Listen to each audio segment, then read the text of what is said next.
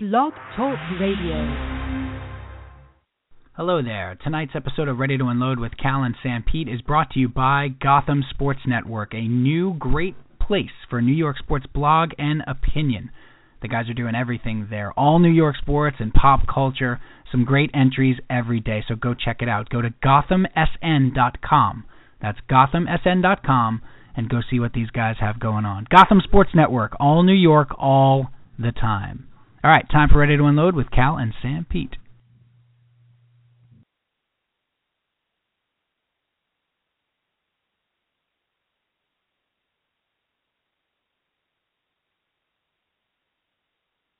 Good evening, ladies and gentlemen. We're tonight's entertainment.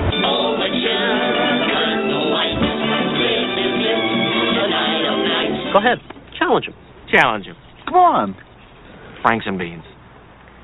Scoop of chocolate, scoop of vanilla. Don't waste my time. I strenuously object. Is that how it works? Hey, Willie! Ow! Willie! Ow! Give my creation life!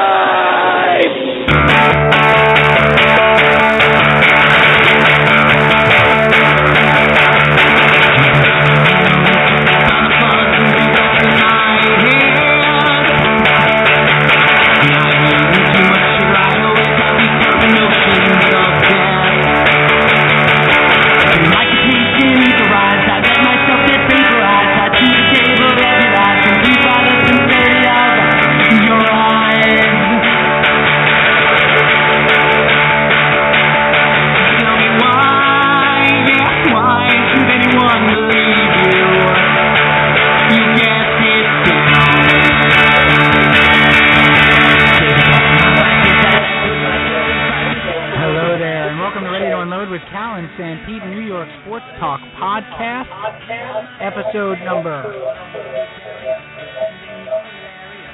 250, somehow.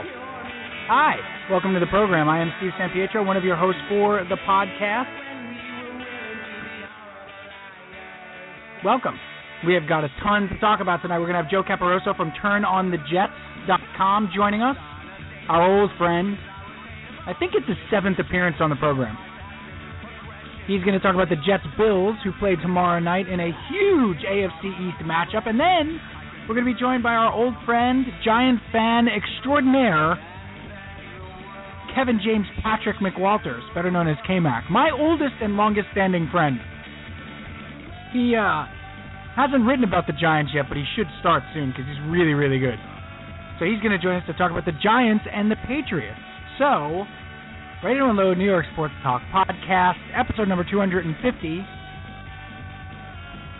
It is Wednesday night. It is 9:30 p.m. It is time for Ready to Unload, coming to you live from Commack, New York, eventually, Freehold, New Jersey, eventually, and Newtown, Pennsylvania. All right. Hi, episode number 250. Holy mackerel.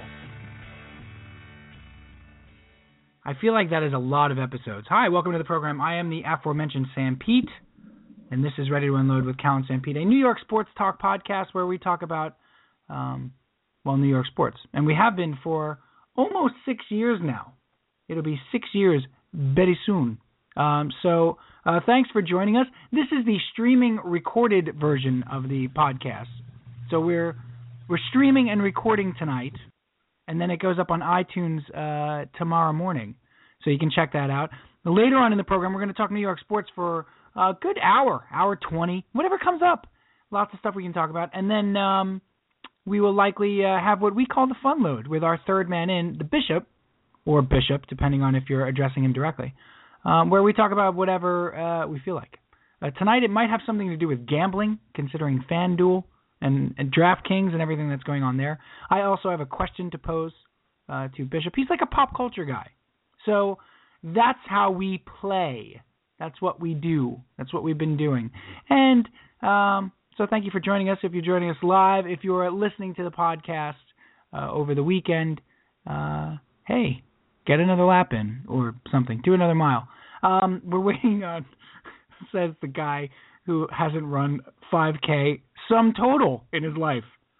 Um, I have a buddy who's now a great. Well, he used to be on the program a lot, Dr. Ire Stat, our buddy Evan, um, who um, is is like a runner now. He's always running. He does like 5Ks and marathons and all this stuff. And um, that is the sum total of all I have run 26.2 miles, whatever it is.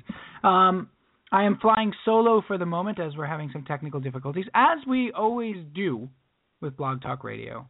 Um, we've been with them for almost six years as well, and um, it's always something with these guys. But um, hopefully Cal and uh, and PJ will be joining us soon. We are going to be joined by Joe Caporoso, who should have no problem calling into the program to talk about the Jets and the Bills. I, I think it's been a weird few weeks for Cal and I coming out of the World Series uh, and the Mets loss, of course, and it's about a week and a half. Eh, we're right into the GM meetings with baseball, so and and the Mets just seem content to shake hands and accept congratulations at the GM meetings, while other teams are actually beginning to work to improve themselves.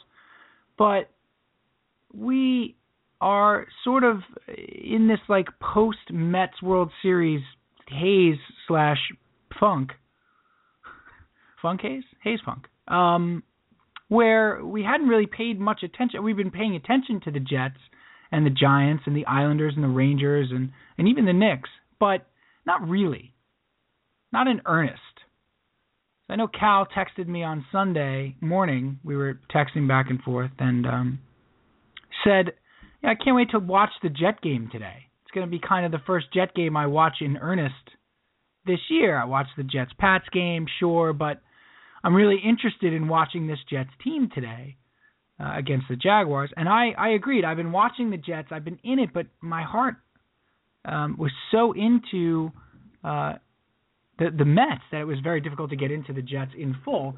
I've been paying attention, but um, and then, of course, we got that game against the Jags, which was not. I mean, a win's a win. A win uh, is a win in the NFL. A win's a win's a win, but uh, it was nothing to write home about, certainly. And so, uh, and of course, the the Jets are completely banged up coming into this short week against our old friend Rex Ryan and the Bills. Um, so that's a huge Thursday night game tomorrow night. That's why we wanted to have our old friend Joe on um, who, for my money and everybody else's, runs the best Jets website there is, turnonthejets.com. Um, I believe the bishop is is here. I believe he's here. Um, and so I believe he's joined us.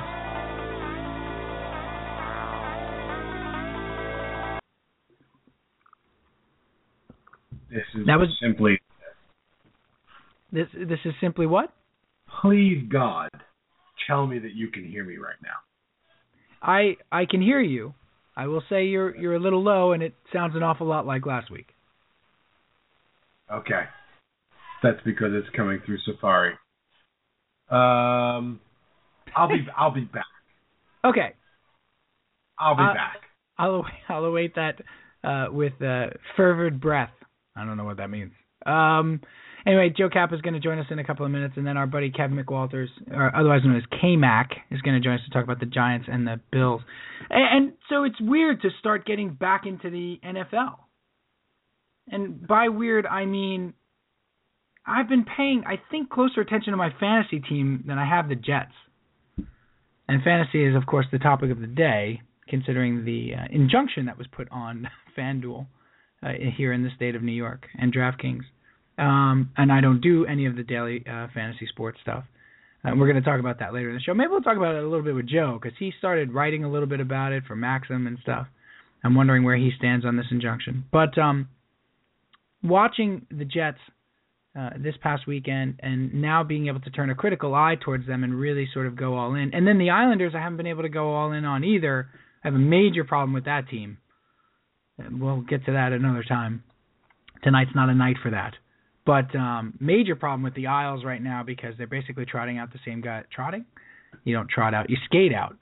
They basically are skating out the same team that they had last year, and they're sending Ryan Strome down. And there's so many confusing things going on. It hurts my head. So we'll talk about the Isles another time. In fact, I watched last night again in earnest. I think the title of the show early on is going to be in earnest with Cal and Sam um, or just Sam since we can't seem to get Cal on.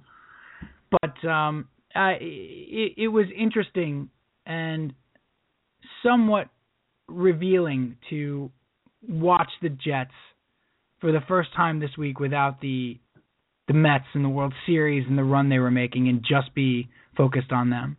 Um, and I, I saw a lot. So I want to talk about that, and we're going to welcome in just the guy to talk about it.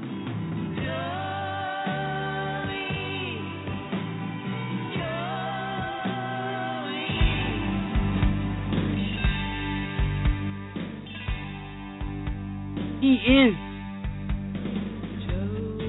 the managing editor and founder of TurnOnTheJets.com. He also is doing stuff at the Whistle. He's in charge of like media and and and and everything at the Whistle. And uh, he's been on the show a ton of times. He is Joe Caporoso of Turn on the Jets. Hi, Joe. Hi guys, thanks for having me. It's been far too long since I've heard that intro music. It it has, and you can blame the Mets, my friend. you can because the Mets, the Mets, and my move to Newtown, Pennsylvania. Um, Bright, the bright lights of Newtown. Yeah, that's it. It's a hot town, Joe. It's there's a lot going on here, um, in a very quiet suburban way. So uh, there, yeah, there, there's nothing going on here. It's it's actually quite nice. Um, no, it's it's good to have you back, buddy. We're we're having some uh, tech problems because it wouldn't be Blog Talk Radio without them. Um, with uh, Cal, so he's going to join on uh, jump on the call. Also, Cal is having, uh, uh, I I believe, eleven year old daughter homework problems. Um, so I, I believe, I believe he's working on Common Core, Joe. Common Core. Not a, not a fan. um, Fortunately, not something I have to concern myself with for a few years. you got years, brother. You got years. Um, speaking of which, you're you know you've been married for a little while now. How's that going? Everything uh, it, it's cracked up to be. What's going on? Everything good with you and uh, the missus? It's going well. She's uh watching me walk around the apartment, uh, do this podcast right now, and she's still smiling when she hears me ranting about the Jets in our tiny apartment here in uh, Manhattan. So she hasn't left yet. So we're you know it's six months in. So that's good. And this is the first uh, football season married, right? Because you guys got married in uh, over Memorial Day. Yeah, Uh, we made sure to get married in May and have our honeymoon shortly thereafter, so I wouldn't be missing any critical uh, junctures of this football team season that I've been following my 28 years on this planet. Right. And she's she's like she's I mean she's I don't I want to does she watch the games with you, Joe? Is she is she at that level or is it just you have Sunday and go do your thing? I know she likes football and everything. I'm just I'm asking where you guys are. Coming, she's coming around a little bit. She's watched more this year than she has in in recent years. Obviously, them being better helps. My disposition Right. around the game is improved improved slightly. So she's she's getting be- better, ba- baby steps. And I think, you know, five, six, seven, eight years from now, when we have seven sons who all play football, she'll be much more. Dude, that's gonna you know what?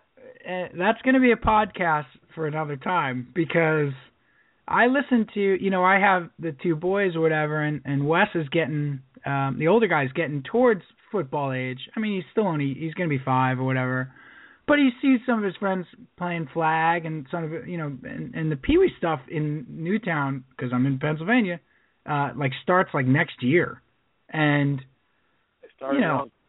it's going to be a decision. It really is going to be a very difficult decision for me. Um, you know, uh, whether he, whether I quote unquote let him play football or start him that early or whatever. Um, that's a, I know that's another show, but it's uh, it it definitely gets interesting. Like it's easy to say it now when they're an abstract thought, but when they're act- they're actual people in front of abstract you, yeah.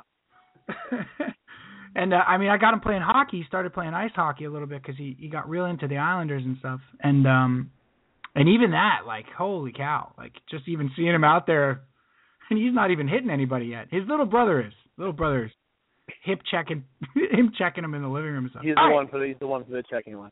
Oh, he's well. I told you my my one buddy's nickname for uh my younger guy is Klecko. He just calls him Klecko. there you go. He goes, that little bag of cement is a complete nose tackle. Just look at him. Just look at him. Um, Joe, uh, it, it, is, it is great to have you back, buddy, and uh, and to to talk about this. The Jets come in at five and three. I made a list, uh, and I know Cal did too. He's still having uh, homework problems. Um, but I, I made a list of things I really want to get to because I know we only have you for a few minutes tonight. So I'm going to be, uh, for a rare occasion when we have you on, uh, less meandering than I've already been. Um, I want to start right off the bat with this team at the halfway point at five and three. Before we get to the matchups and Rex and and the Bills and and how huge of a game this is, what a swing game this is for their season. It really is. Um, uh, yeah. This, this is what occurred Absolutely. to me, and I wanted I wanted to get your take on this. The, the them at five and three, the Jets at five and three this season under a new head coach. If you go back to Rex's first year, the comparison is so stark in terms of like who these guys are, the the team that they're building, right? Like it's it's unbelievably night and day. It feels like Mangini's first year, right? Well, I, I hope so because that team ended up going up ten and six and making the playoffs, and I think they'd have a more uh, favorable first round matchup this year than they did back then. But yeah, it's been uh, it's been a while since they've been five and three at the halfway point. Even in, I mean, obviously Rex's first year, I think they were four and four at the halfway point. Then they had the 2010 year when I think they probably were you know six and two. But but since then. Yep. So once we hit this point in the season, last year they were one and seven mm-hmm. halfway through the year. You know, the year before I think they were three and five or four and four year before that, you know, three and five or two and six. So it's good to be five and three and playing an important football game in November. Yeah, and I feel like the the other thing that's really struck me is about Bowles specifically and the feel around the team. Like Rex's first year was nuts, was nuts with you know the proclamations and the meeting the president, and we loved it at the time because we had just come from Mangini, who was you know quiet and buttoned down and and and and it was great. And now we're back to Bowles, who's quiet and buttoned down, and really seems to have a lock. Like I watch his press conferences, Joe. I'm like, oh, what a relief! Like this is a delight.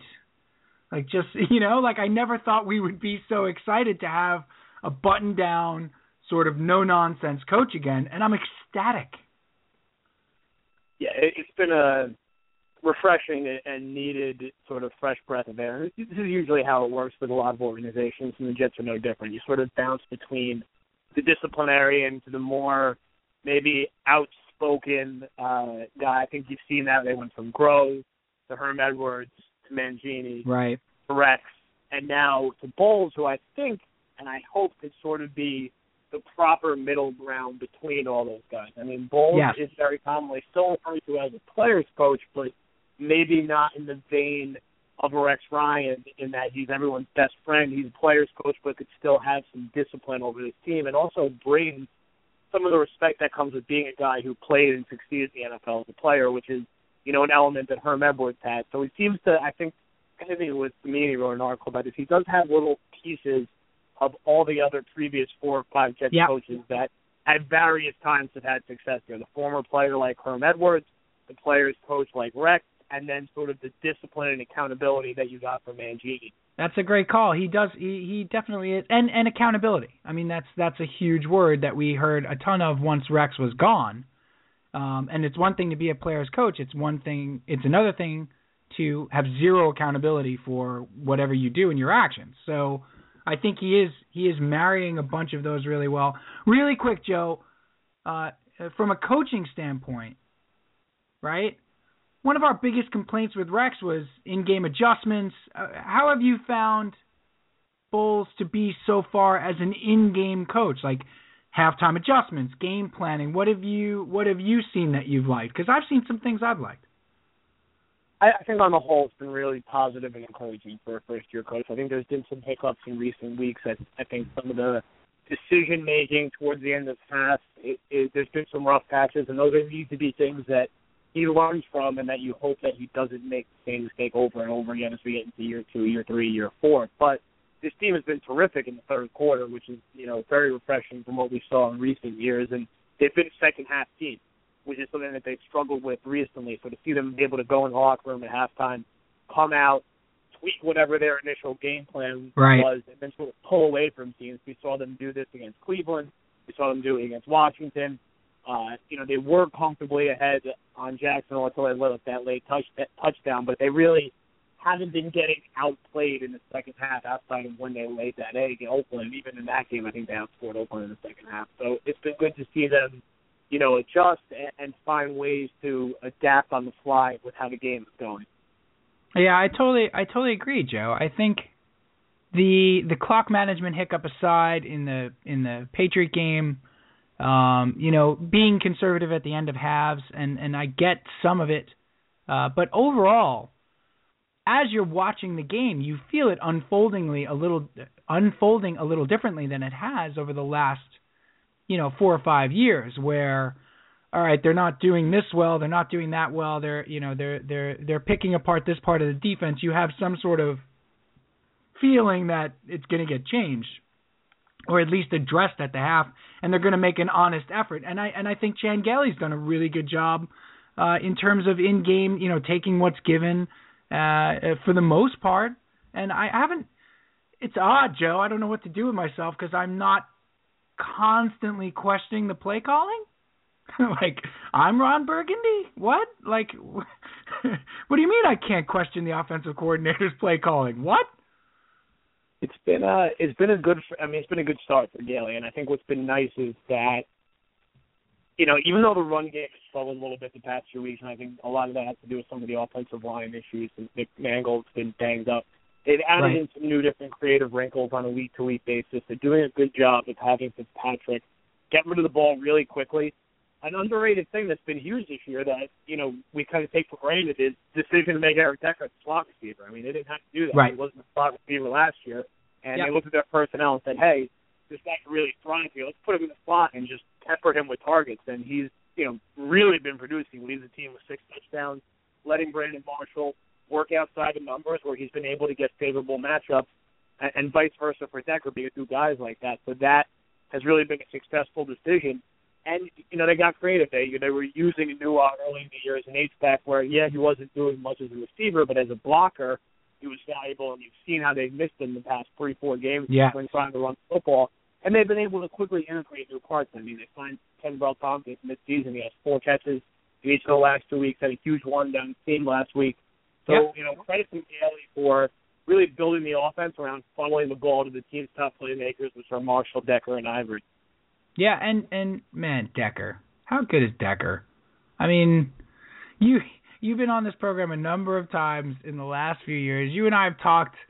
It, it just how good is Decker? It's so ah vindication is so sweet sometimes. because been, because uh, the whole been- one number one receiver nonsense and all that stuff. The guy's just a good receiver, and when an offensive coordinator knows how to use him, it's ah, it's such a. Tr- I mean, of course, Marshall having Marshall on the outside helps, and being able to put Marshall in, as you just said, you were calling this from the day they traded for Marshall, the day they traded for them, for him. You were calling, oh great, now we can finally use Decker the right way. You know, but like, there's no one or two, whatever. Just get the targets to the guy who can get open on a particular matchup. If he's a matchup nightmare uh, for the outside guys, which Marshall sometimes is because of his size and speed, Decker's going to draw a guy inside that he can beat because he's a great route runner. Ah, I, so nice. Yeah, Um, I mean he's been a good player and he produced last year, even in not an optimal situation. He was banged up and dealing with the Jets offense last year still almost hit a thousand yards and now this year we're really seeing him take off.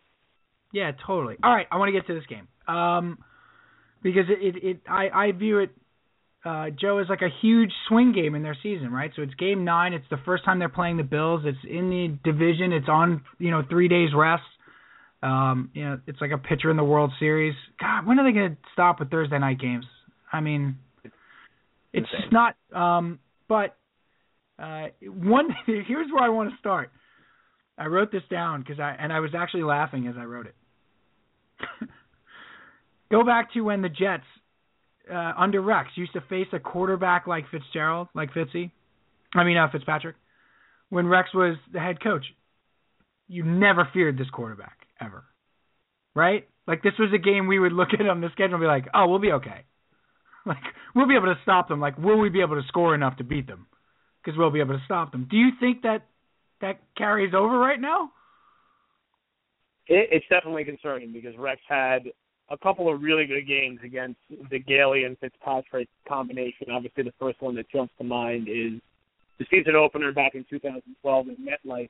So he's not, you know, scoring, scheming against him. Obviously, what you have to hope for is that now that Fitzpatrick has Marshall, has Decker, has Right. Ivory, um, that will help him with his performance. I mean, he played well. He's been the best version of Ryan Fitzpatrick that he gets to hope for so far through the first eight games, and that's better than what he was playing at, you know, in 2012 when he was throwing to, you know, Stevie Johnson and David Nelson and, and didn't have a running back.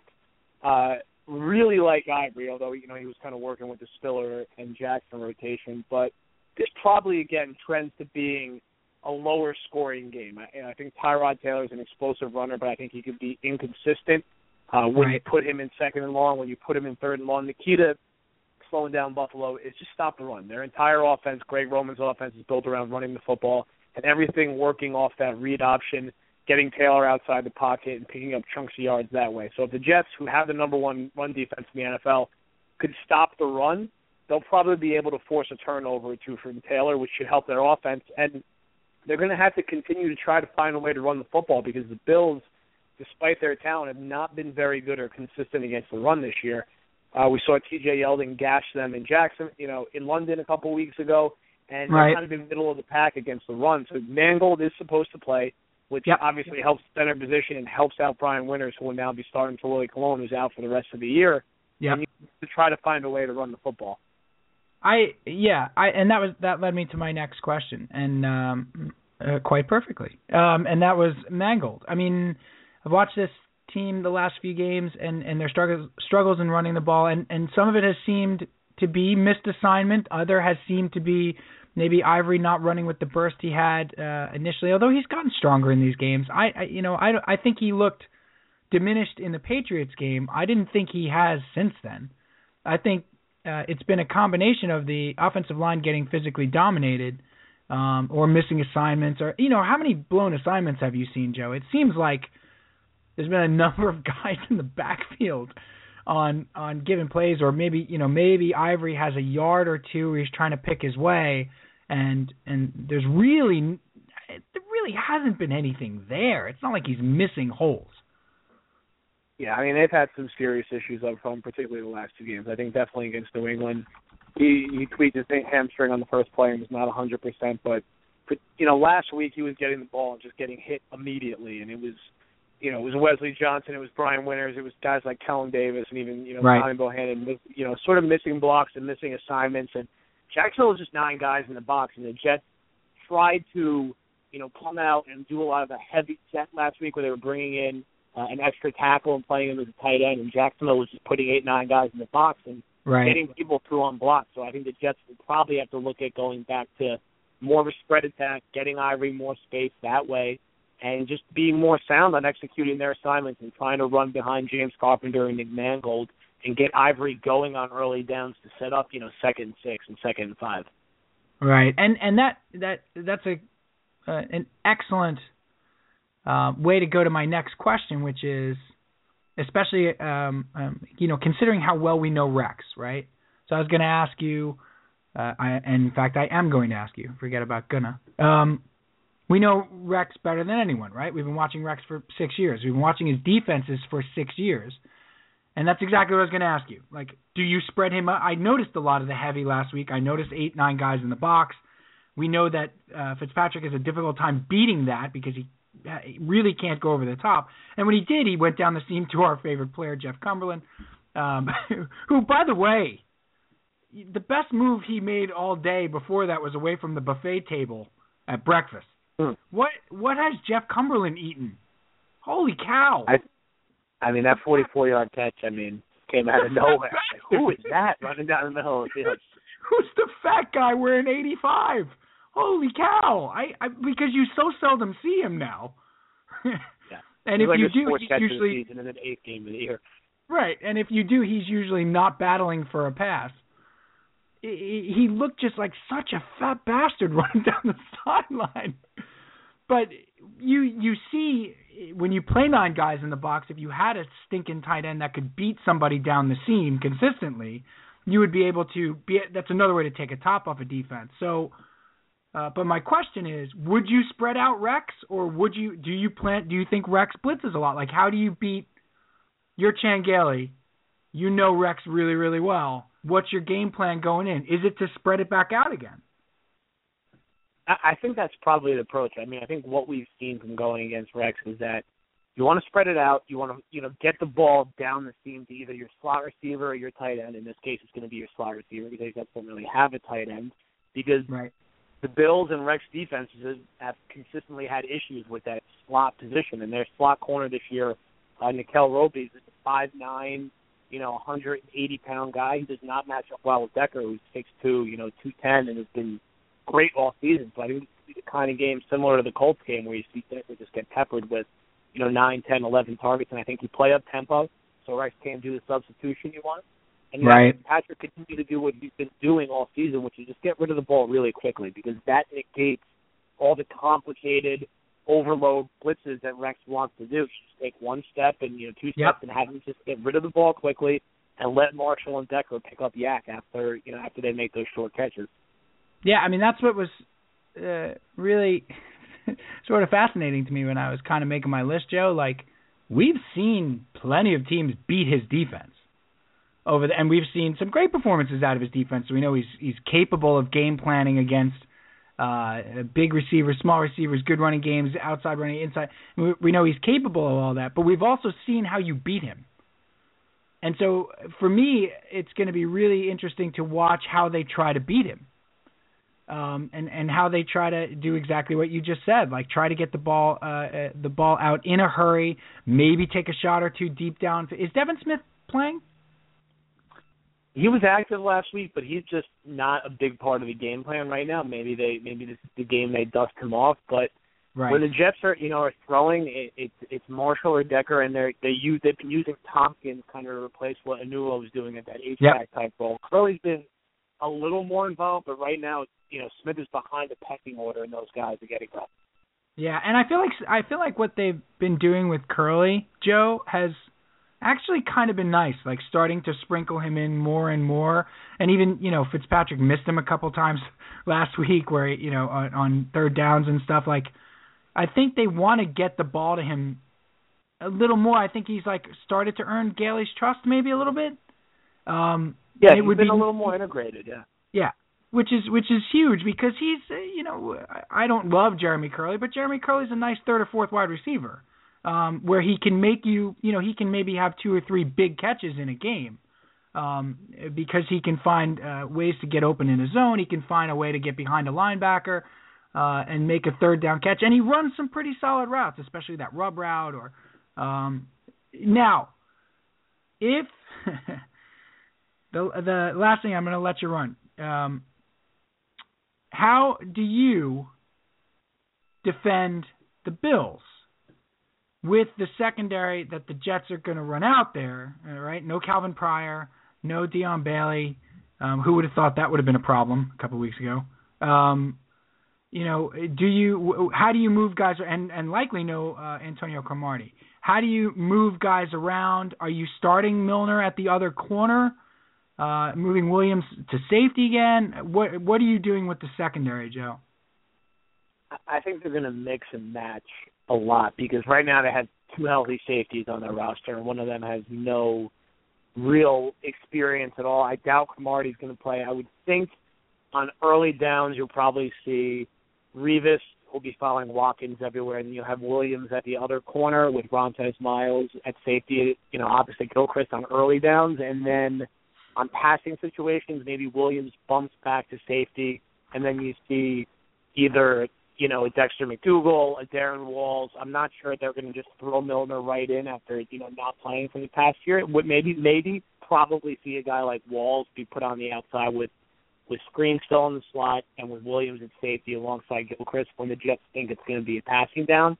You know, right. Miles is going to have to play some safety, and he looked, you know, completely overwhelmed last week, which is there's a reason he's been a practice squad and on and off the roster for the past three and four years. And right. they might also bring up uh, a guy, Ronald Martin, who's been on their practice squad. A sec- I think he's a second year player. So they're they're really scraping the bottom of the barrel there, and the Jets are going to have to get creative. And what's nice about you know, Buffalo's passing game is that it really just goes. What we saw last week, I think Sammy Watkins had like 90% of their receiving yards. You Right. have Revis on him, and then you just have to worry about finding a way to slow down uh, Charles Clay, who's a good pass catching tight end. You know, Woods is a a pretty good number two receiver, but you can live with him. You know, if he's going to be the guy that beats you, then you know, then so be it. But with Percy Harvin out, they don't really have another guy who's a Yeah. game changer opposite Watkins that you have to worry about.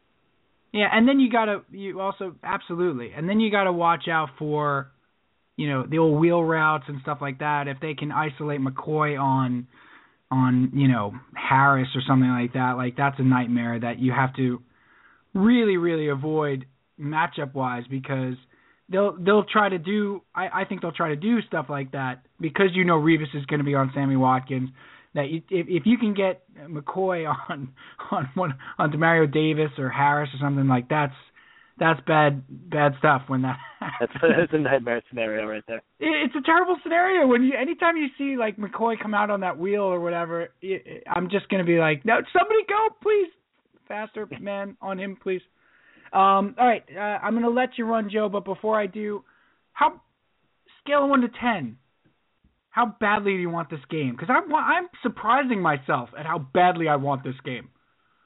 I mean, how could you not want it? I mean, you're playing your No, old playing your old coach who you know I know who I just I didn't think it was going to piss me off as much as it's pissing me off yeah, I mean, this, this is a fun one. I mean, it's, these are just the one one of the ones you circle on the schedule. You're playing against your old coach who you know didn't make the playoffs the past four years, and it, you know was full of excuses as to why it didn't happen. Who also had some great memories here from you know his first couple of years. It, Yeah. it's a fun one. There's been a lot of chatter going back and forth, and I wish it wasn't a short week. I wish we had a few more days to kind of stir the pot a little bit. But it's a home game. They'll be wearing those crazy green jerseys. The Bills will be wearing Oh, those man. crazy red jerseys. Those it's things going be are a good environment, and I tell you what, if the Jets win this game, you're going to have a tough time convincing me they're not going to be a playoff team this season. Well, that's and that's why I thought it was such a swing game. I mean, it's it's not only a you know in the division and uh, you know, but it's it's a huge swing game if you get that sixth win, and especially in, within your division and against a team that you'll probably be battling for a playoff position with, and you've already beaten Miami. It's a huge swing game. It's a monstrous swing game. Um, gut feeling: Do they win this game tomorrow night? I, I think this is like a, a last possession, you know, one score, twenty-one twenty, twenty-four twenty-three type game. I'm going to take them to win a one-point game, but I think with how banged up they are right now, and uh, I think they're going to get Rex's best shot on, on a short week, and I think it's going to be a tight one. I think it's going to come down to the last the last drive or two, and I think they can't make one more play or two and just squeak out a very tight game. Damn it! All right. Well, There's not going to be any. He's not going to be any easy one tomorrow. I know there there never is. Melt down with a personal foul. Never is. I just watched the the damn World Series. Every game they had a lead. I I can't take it, Joe. I'm getting too old. I'm turning into Danny. Glo- I'm, like Danny Glover here. I'm too old for this crap. These I'm games turn my- start piling up and taking the toll. I'm turning my badge soon. All right, brother. Thank you so much. Um, we'll definitely uh, talk to you before the season is out. Um, so maybe in a couple weeks you can jump back on and maybe uh, grab some of your boys over there. Uh, once again, turn turnonthejets.com. The site looks great. The coverage this year has been really, really good, Joe. Um, hope you're having a, a good season so far. Hope you got a little bit of a, a married Labanza going, baby. Get the belly going a little bit. Because that's it. You're you're you're done. So just eat I'm whatever the hell happy. you I'm want. happy to eat during football season. Yeah, knock knock yourself out. Go go for the extra nachos, my friend. It's okay. It's over. Uh, and we we'll talk to you uh, down the road. Thanks, Joe. All right. Thanks for having me. All right, brother. All right, the the very great Joe Caporoso. Joe Caporoso, Minkya. Uh, he's great. He, the, the TurnOnTheJets.com is a blog we started reading four years ago now or, or so, and uh, we've had Joe on a bunch of times. They do the best job of, I think, opinion mixing opinion with, um, you know, the stuff that's going on on the field. Like Joe will break down X's and O's with anybody. He played football in college and stuff like that, and and he has a really nice mix of of those two things. So, all right, we're still waiting on Cal, who apparently uh, is trapped in Common Core hell. Um, so we're going to bring in uh, our next guest, and this is uh, a guy who hasn't been on the show in a long time. Um, he's one of my oldest and dearest friends. Lots of people know him as K-Mac. I simply call him Kev. Um, and he is going to. Uh,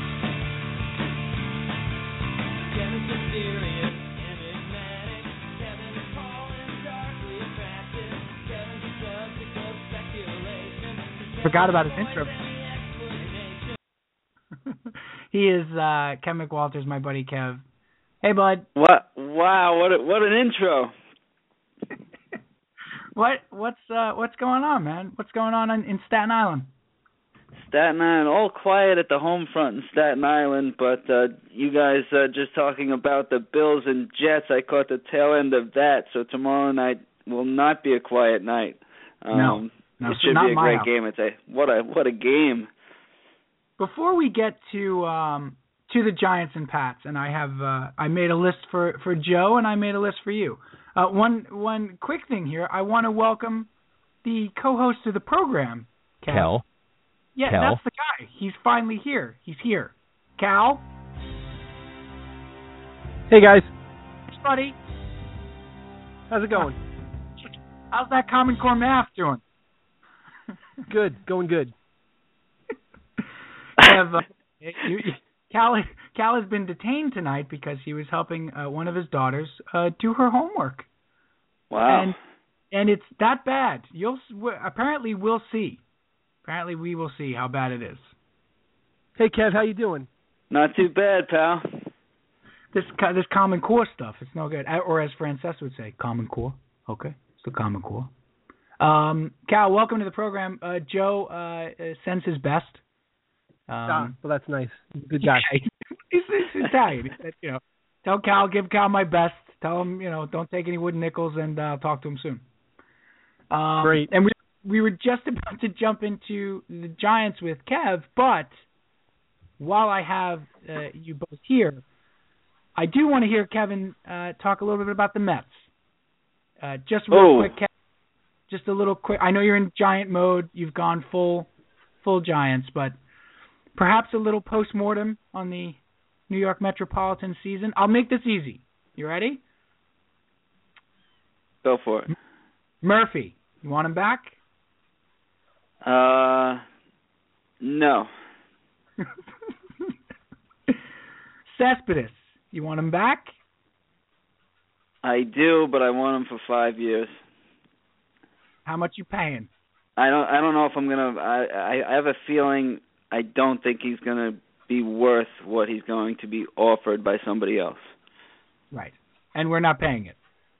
And it it, it kind of makes it kind of makes sense to me, which hurts to say, but you know, because you want to you want to keep him because he's a monster at the plate, but long term, you know, look at look at look at um, David Wright. You know, now we got four years. How many how many million does he make a year? He's uh by the time it all is said and done, I think it'll be up to like 28 or so because it's backloaded, right, Cal? Yeah, so you see you're seeing it a lot with yeah. these teams, you know, the teams that offer the 220 million deals, the the 180 deals, it's like, you know, the the, the long-term regret seems seems kind of severe these days to me. Would you trade Matt Harvey? No. No way. Would are you trading any of the pitchers? I would possibly trade a Wheeler or a Matz, um, but I, I would probably like to hold them all instead, and maybe Okay. trade a Niese and a Duda and something like that, like a like a blockbuster deal, that type of that type of route. All right. Um, give me what you think this lineup will look like next year. Wow, well you got the Grandy man in the leadoff spot, correct? Yep. Batting two. Wow. Um, you can't put the Herrera kid in the two hole yet, can you? No, it's probably gonna be right because cause Collins loves him there, right? That makes sense. And he is turning into a singles hitter. Right. That's right. Well, he he is. He's going to be a very good two hitter where he'll hit you ten or ten or fifteen home runs. Still And, loves the uh, walk. He loves the walk. he loves to take a walk. Cal, especially in a big spot, right, buddy? Yeah, he loves to look at a lot of pitches. We'll just go around the horn. We're going to have Duda at first, right? And Cuddyer will spell him on occasion, correct? Cuddyer will will still be here. Right. 65-year-old Michael Cuddyer will still be Yeah. here. You'll have uh, Herrera at second, Flores at short, Wright in at third, um, Conforto in left, Lagares and some left-handed person to go with Lagares in center, and Granderson in right. d'Arnaud behind the plate. That's it, right? That's that's all we're doing.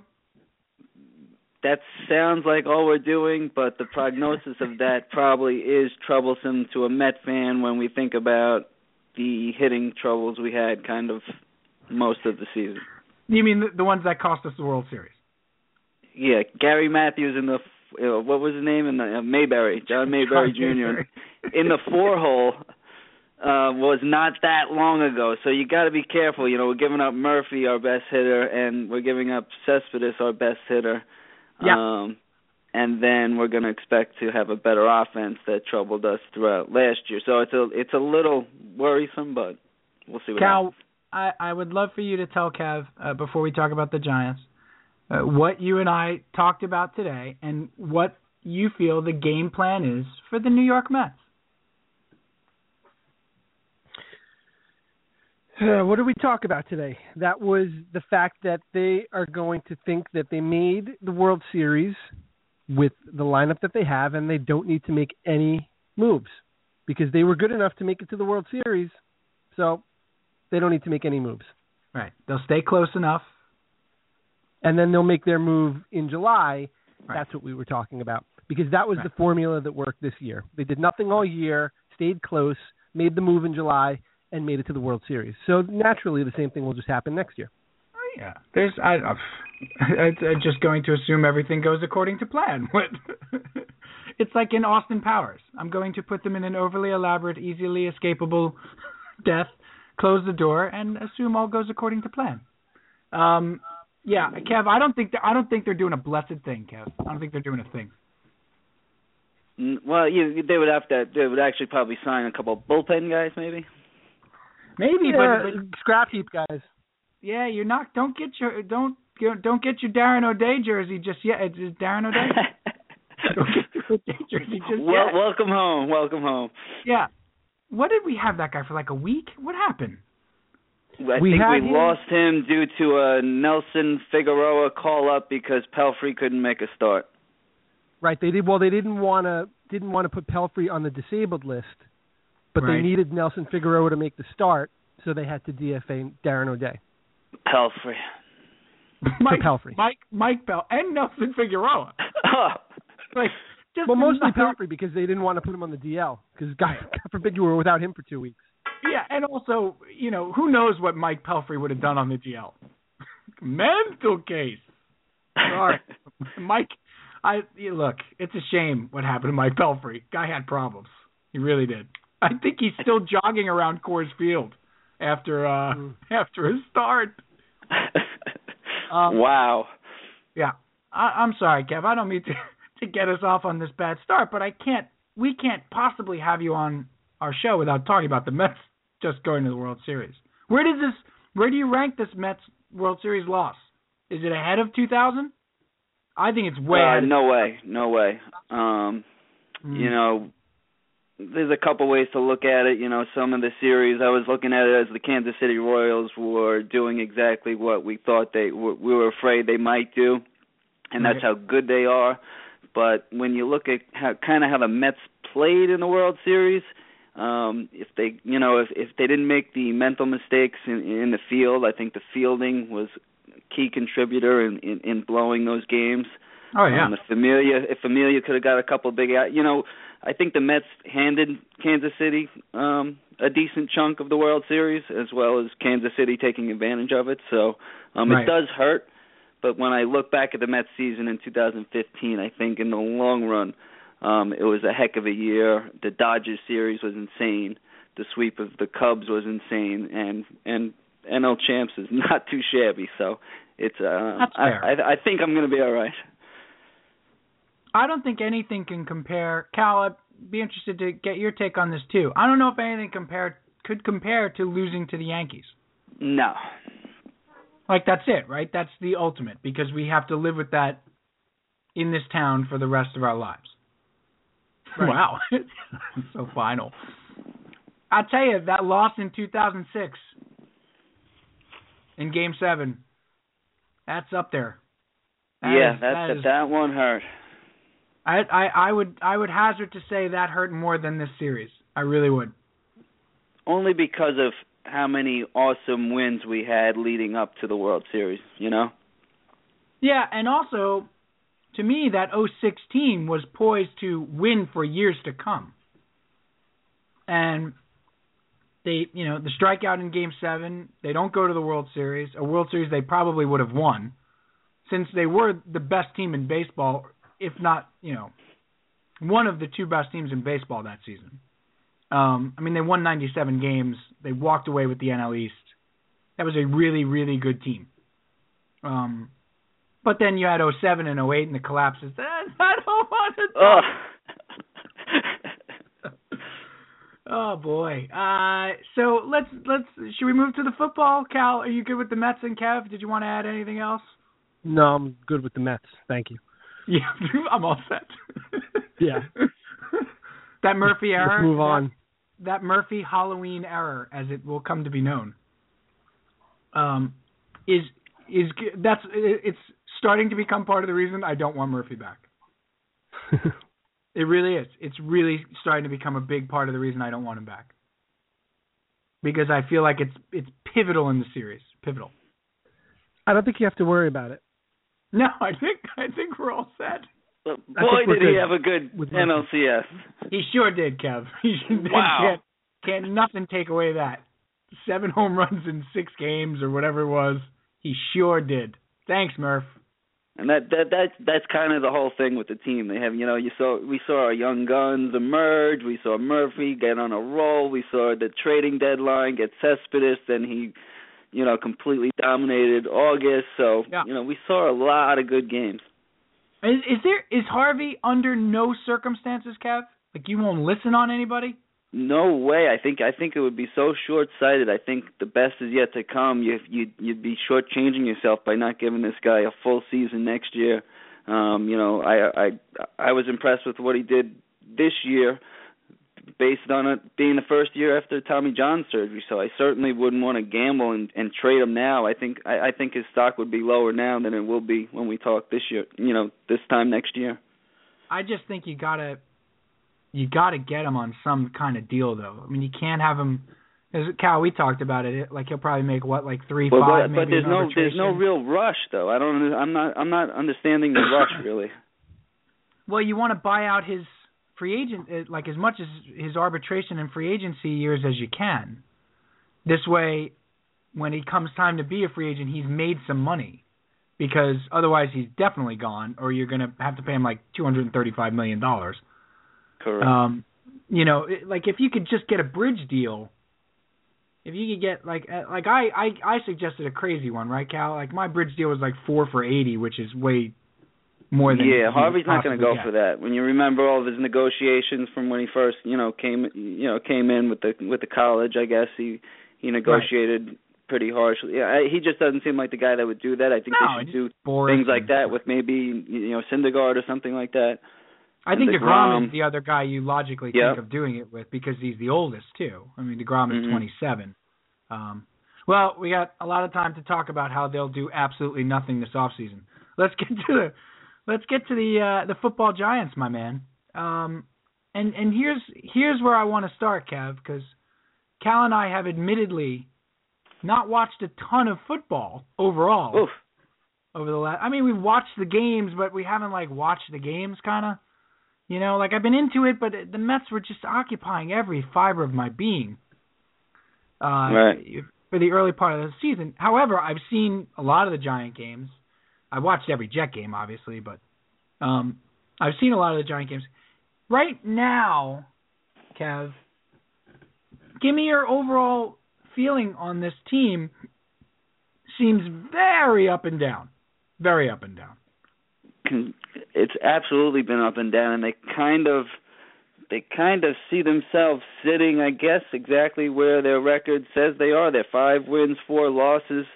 The way Right. they've played throughout the entire season so far with with the flashes of good and the and the flashes of uh real bad. Um I think they find themselves kind of in the middle of the pack when you look at the the teams across the board as a whole. Um so fortunately for them, they're in first place in the NFC East, so they they still kind of are in control uh you know during the during the home stretch. So I I kind of think they're, they're they're a middle middle of the pack team right now. How have you seen the? You keep such a close eye on this, bud. I know you do, um, because especially because you become like a draft nick.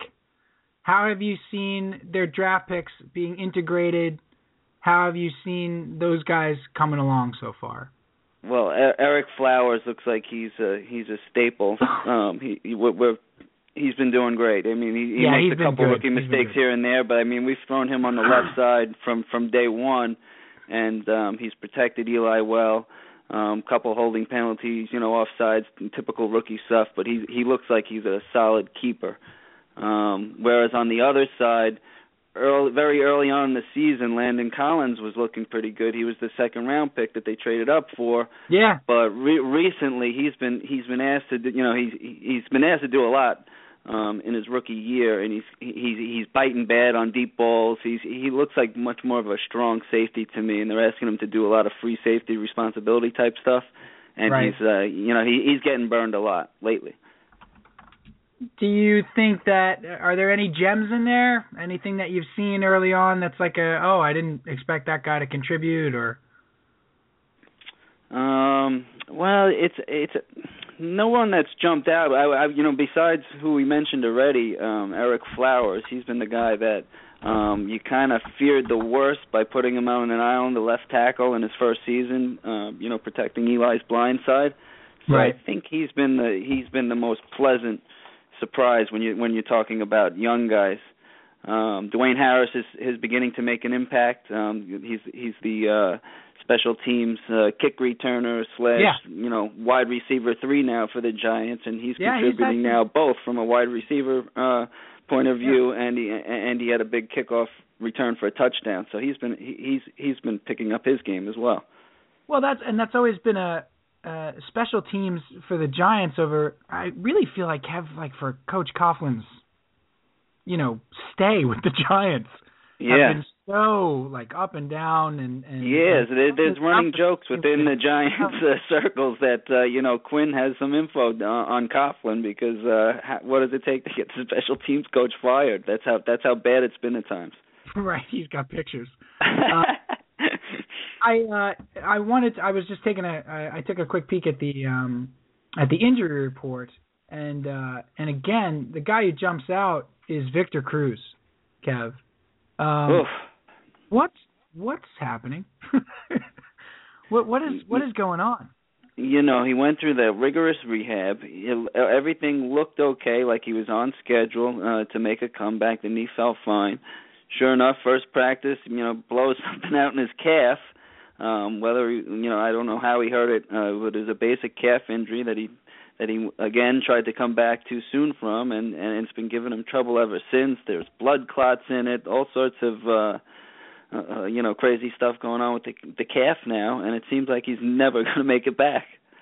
Right. And, and it's and, and that's a shame because you're really looking forward to I want to get to Beckham um and I know Cal did too. Want to get to Beckham in a in a little bit, but um it's a shame because you envisioned you know this twosome of, Yeah. of of Cruz and Beckham just being, you know, obviously Odell taking the next step in the next year, Kev, and then and Yeah. to have Cruz there and and th- No, great- no, yeah, Cruz Cruz was such an important piece to the to the offense being like you know one of the top offenses in all of football, that type of thing. Right. Where you thought if it if it worked with with, with Odell, Cruz, and Randle in the one two three, you, you were going to score a lot of points. And Randle's been hobbled too with a hamstring, kind of. It's been lingering for for you know well over a month now. So it's a he's had hamstring problems. He's not been at his full strength and.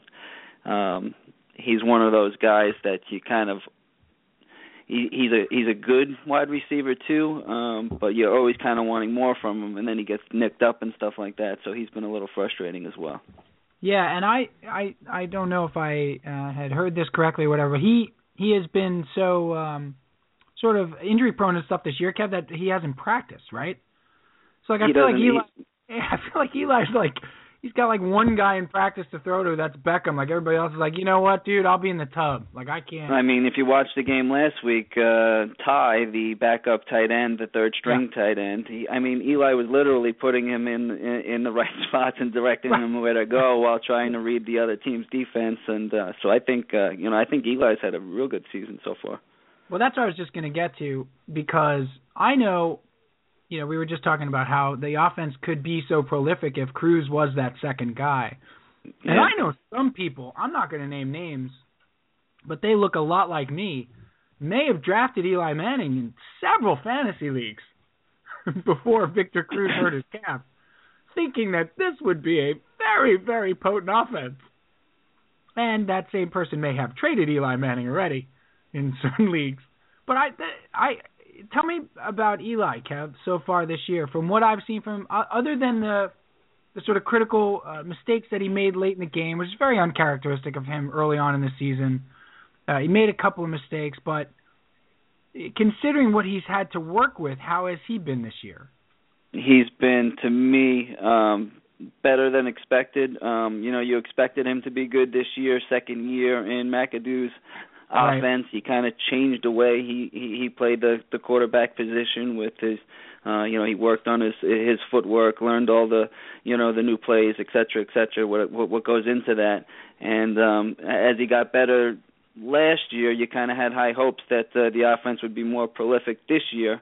Um I think the offense this year has been uh, more conservative um, Huh. to, to to some to some fans degree to uh, you know demise. They they they don't they want to see the Giants bombs away because they're kind of um, mentally trained uh, to the old run and shoot system that we used to have. So Right. um, it's definitely been different. But if you look at his completion percentage, if you look at the way he manages the manages the game and his quick drops and his footwork and um, you know these passes, these quick slants, these quick these quick release, you know one two three, get the ball out of your hand uh, type passes.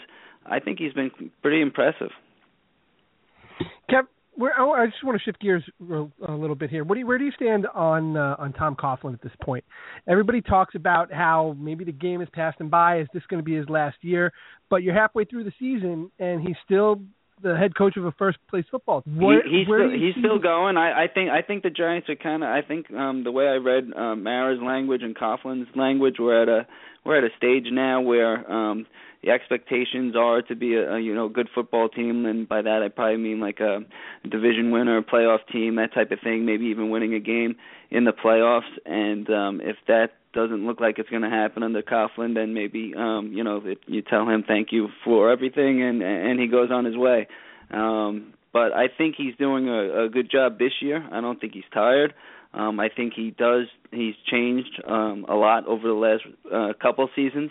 I think he relies heavily on his offensive coordinators more so than he did in the past. I think he relies on uh, Coach Spagnuolo to run the defense um, uh, more so, um, and has maybe perhaps less input. But I think uh, I think Coughlin is um, a guy that will just evaluate year in and year out. Um, but but by by that um, you need to have a you know a winning football team. I think the days of uh, six six wins, seven wins, third place, um, those are uh, probably not acceptable anymore under Coughlin. And you- and you feel pretty confident that at this point his voice still resonates in that locker room. Oh, players? absolutely. Everything you read from the players. I've been to a couple events uh, this year um, and spoken to a few players directly, believe it or not. And uh, I'm, everything that I see and, and believe is that uh, is that they play for Coach Coughlin. They have a lot of respect for what he does. Um, and he definitely has the players' attention, and I think uh, I, I still think he resonates um, with the players. Um, it's you know, and uh, I, I think he still works. it's pretty remarkable to uh to be you know uh, as as old as uh, coach Coughlin is he's not ancient or anything but he's an older guy and he's trying to relate to 22 year old 23 year old guys um you know and in that locker room for him to have maintained uh you know control of that locker room a voice in that locker room uh, the respect in that locker room. It's pretty pretty you know magnificent. I think at some point with Coughlin we're going to talk about maybe in you know 5 years after he's been retired for a couple of years. Uh I think people in this town will talk more about him as a sort of legendary coach. I think it's hard to do now because he's still in it, you know, and and he, he obviously has the two Super Bowl championships, but uh he's been, you know, he's been the Giants coach for a good long time now. He's long tenured. He's still in it. But I think, you know, 2-3 years after that guy's retired, maybe you know Giant fans appreciate him for what he is. I think around the league you start to appreciate him for what he is, and that's one of the better coaches to come around. Absolutely. And, and you know, with that said, as much as I'm glamoring of of what a you know great you know coach that still has it, that that's not you know I think um that opinion uh, where it used to be uh, you know skewed heavily in Coughlin's favor I think uh, is less and less I would I would think my opinion of Coughlin and and how long he should stick around and, and right. that he should still be here is probably 50-50 in the Giant fan base I think you know you have yeah. some some guys that back him and I think there's another half that that wish they had someone young someone dynamic someone someone new someone fresh yeah, I mean that's that's the that's the dilemma, right? Like he's earned the right to sort of be year to year at this point. Mm-hmm. But he's he's had a number of seasons uh, where he where they haven't made the playoffs. Now they've had yeah. seasons where they've they've had winning records and not made the playoffs. So you know you. I think I think Mara really liked what he saw at the end of last year, and that Right. really, um, you know, that really uh, meant a lot to him as far as making his decision to to keep Coughlin and, and like you said, earning that right. So I think I, I think he's he, what Cal, Cal said about players quitting on him.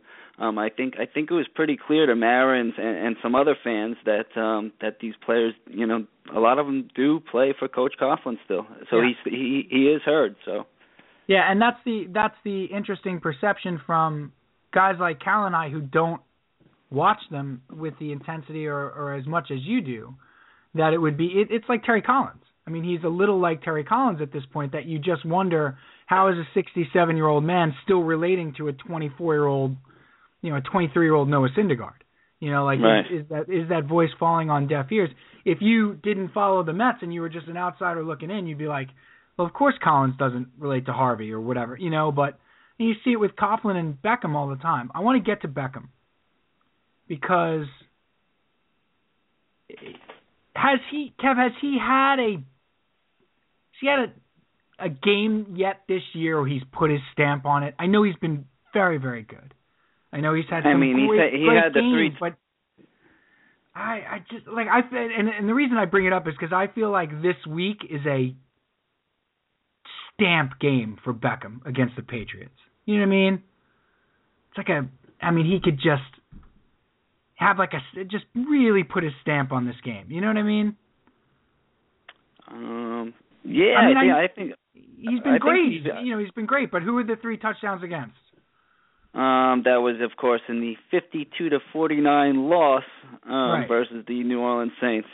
One of the most insane games of all time. Like I'm talking. But that was a pretty cool. That was a pretty cool game for him. It meant a lot Oh, to him. yeah. You know, he played at LSU, so he's kind of he had a lot of people in the crowd in the Superdome that he always High wanted to play there. in, and Yep, he kind of yep, he yep. kind he stepped up.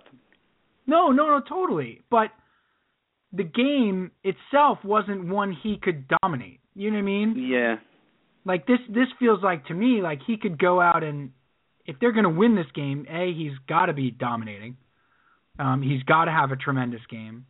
Um but B, like you know, this is like wow, the Giants won that game 31-24 and he had, you know, 15 catches and 185 and 3, you know what I mean? Like just one of those stamped games where he beat them. You know what I mean? Uh, yeah.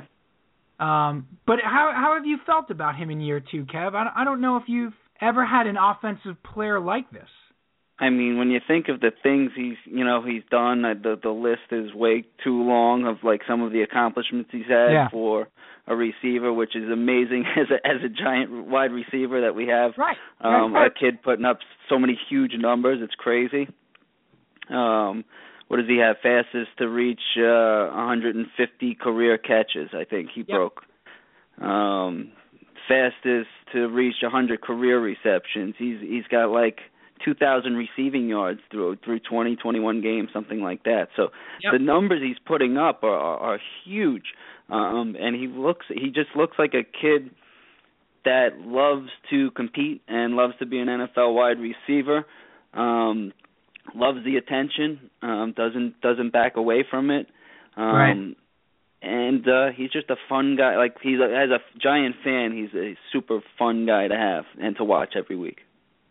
Yeah, we always remember a couple years ago, Kev. We talked about. I think we might have even done it on the podcast, but uh, we talked about how none of our teams had like that guy. You know what I mean? Like the Mets didn't have Harvey yet, or whatever, and like we were talking about the Nationals having Harper and Strasburg, or Right. you know, like uh, and and we at the time we were talking about Tavares. Like Tavares was the first time in a long time that one of our teams had that guy. You know, that like one of the best in the game, no doubt about it.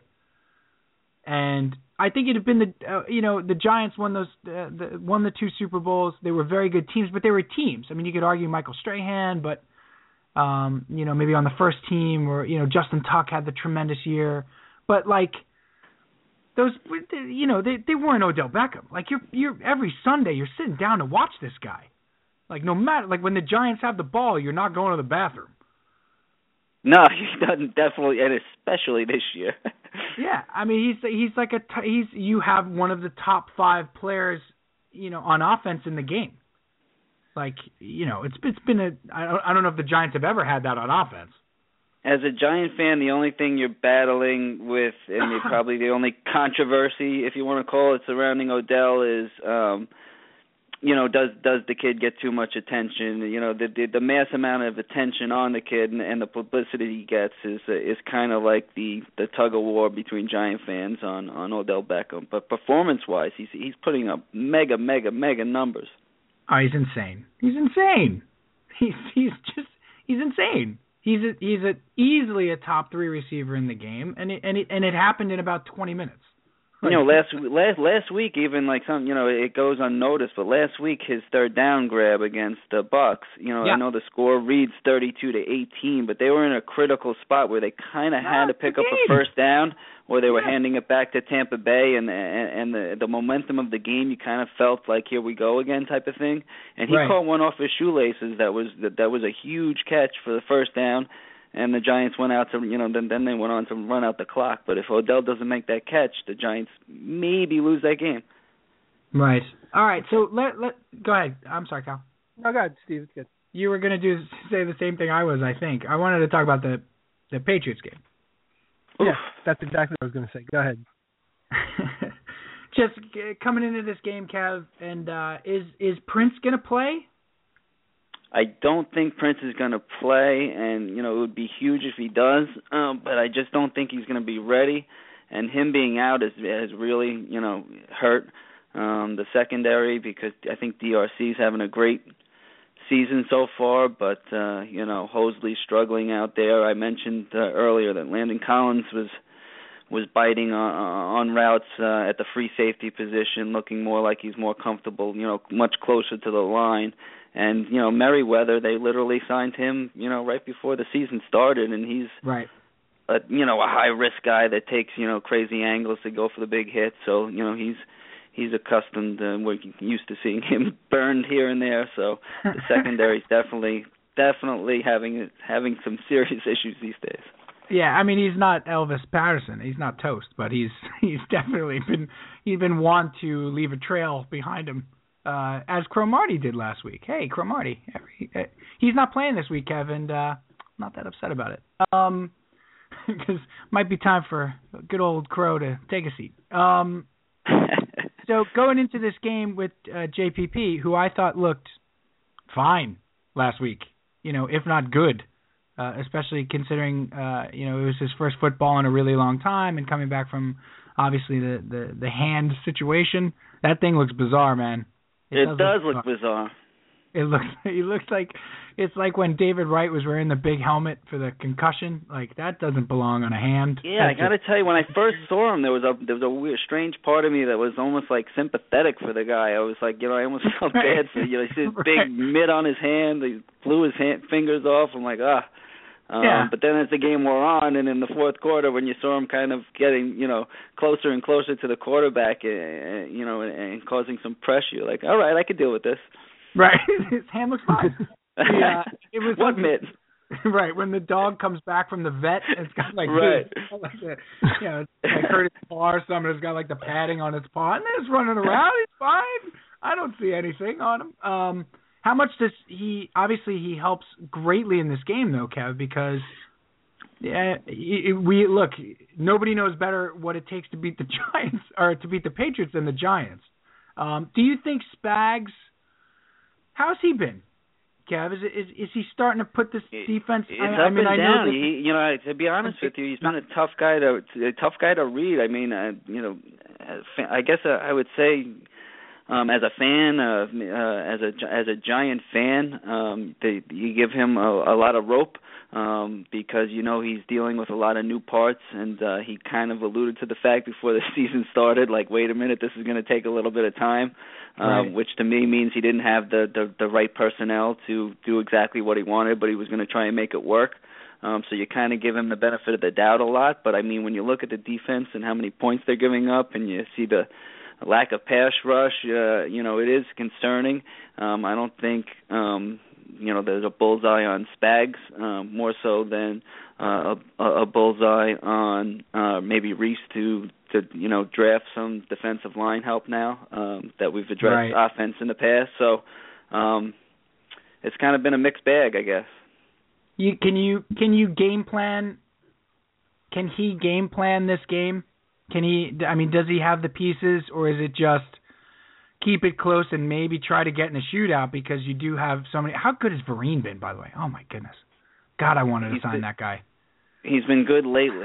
oh, I wanted the Jets to sign that guy. He's so he's he's he's a complete utility knife. He's fantastic. He is. I, I think once he's gotten integrated into that offense and integrate it into maybe what Eli is doing and sort of knowing when to when to release, when to come out, when to I think that guy's invaluable, man. I I really wanted the Jets to sign him. Um but can he, can Spagnuolo game uh, uh Spags game plan this, Kev? Does he have the pieces or is it just I, I don't it, think keep I, it close? I, I guess uh, gun to my head, I would say he does not have the pieces, but um I I don't know if there's a an exact answer on how to fix the defense right now. Do, do, do you blitz more? Do you put more Right. pressure on a on an already um shaky uh secondary? Um and and it all it always seems to go back to lack of pass rush. You know what I mean? So when you I think they have the least amount of sacks they've ever had at this point in the season since they started keeping track of sacks. That's how bad Wow. the pass rush has been for the Giants. Um Really? so it, I mean we just do not get to the quarterback. So to me if you're not getting to the quarterback, um it's hard to say what you should be doing more of or less of with the blitzing and and um things that Spags likes to do because if if you can't get to the quarterback with you know the base four, um you're already in trouble. Right. Do you think they keep? Uh, are you going Sunday? Oh, I'll be there. I will be there. Uh, how is the uh, the crowd? You, you you mentioned a little bit about Coughlin. You mentioned a little bit about um, um, you know Odell Beckham and how the the crowd feels about him and stuff. Kev, like what's the what's the feeling of of, of Giant fans uh, about this team? You know what what are you feeling when you're at the games? Um, when you're at the game, it's you know all hands on deck. You know you you've been to to plenty of games too. Usually, um, it's all hands on deck. The the, the Right. atmosphere and the vibe is you know, uh, you know let's win, win, win this game and, and worry about the other stuff later. Um, so Right. it, it, I don't know if I could read it from a from a fan's perspective. Um, re, as as far as uh, Giants, I guess the stadium itself kind of maybe maybe kind of exactly like the Giants record, five and four, middle of the road. Right. um. like And we're uh, okay, we're doing good, we're in first place, but we kind of know we have major issues on defense, so it's like you don't want to boast about being in first place when you're not that impressed with it in the first place. So it's kind of a we're kind of I've got a middle of the road feel. Yeah. Uh, do you uh, do you think this team wins the division, Kev?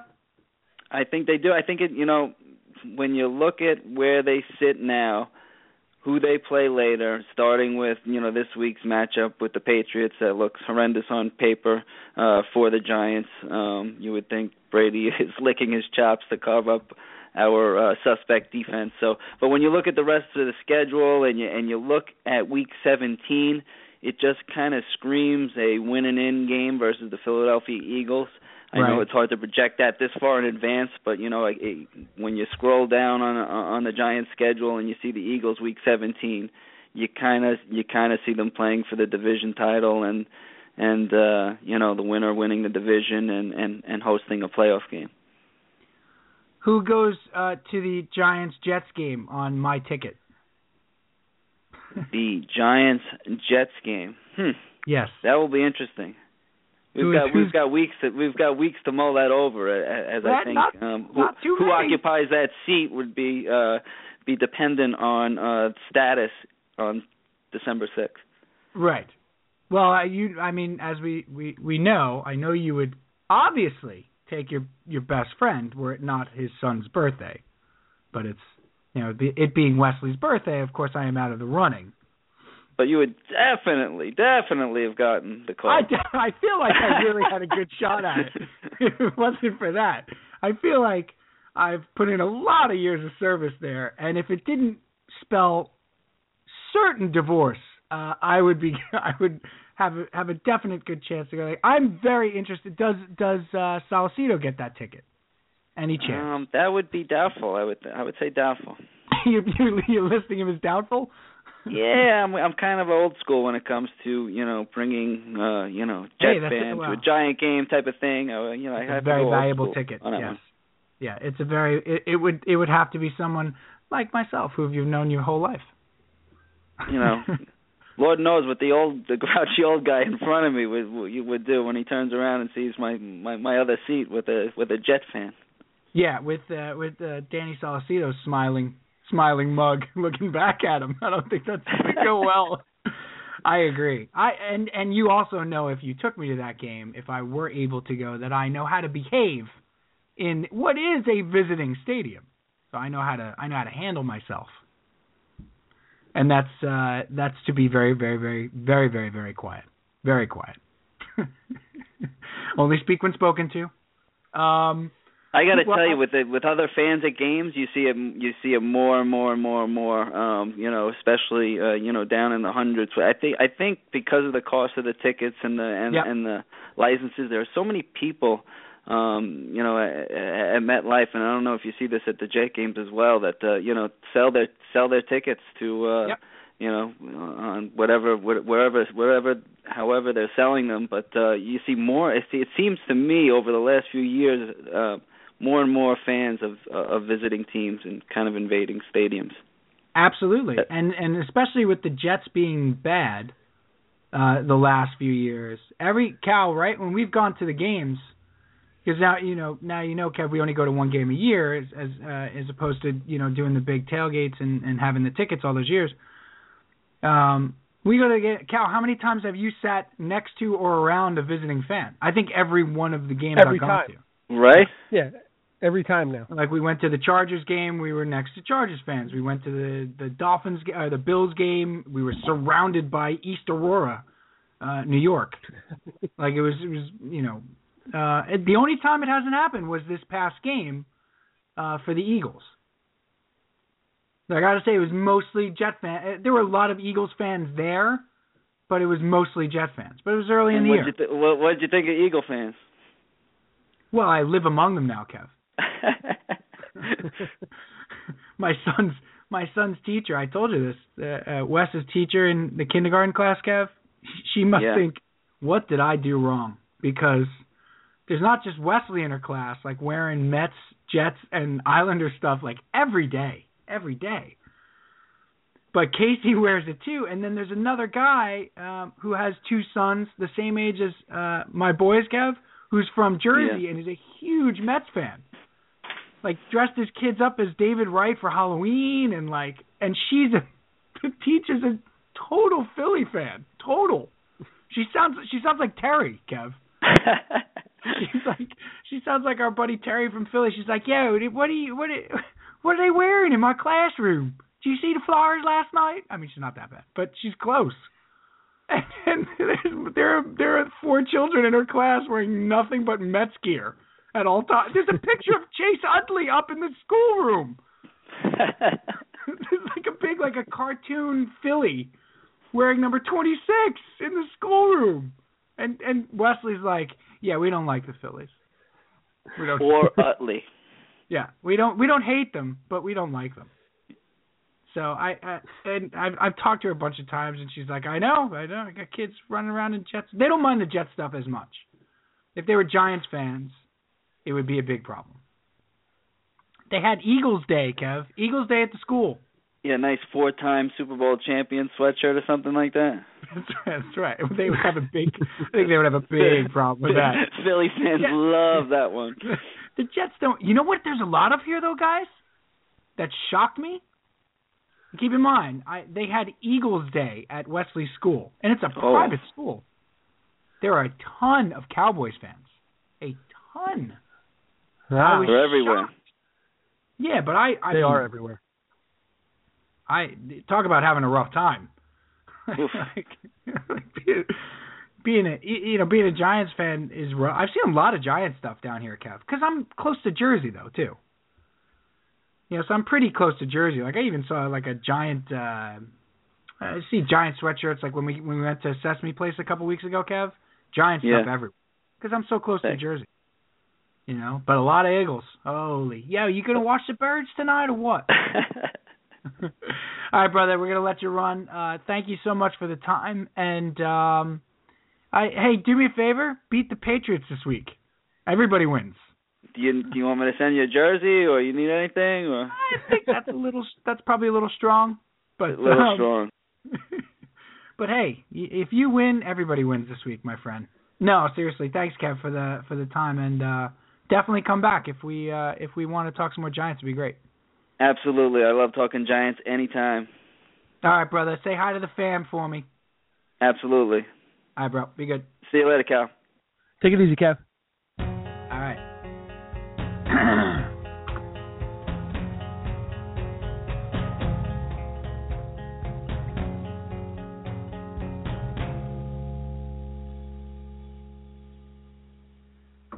Was was very contemplative out music.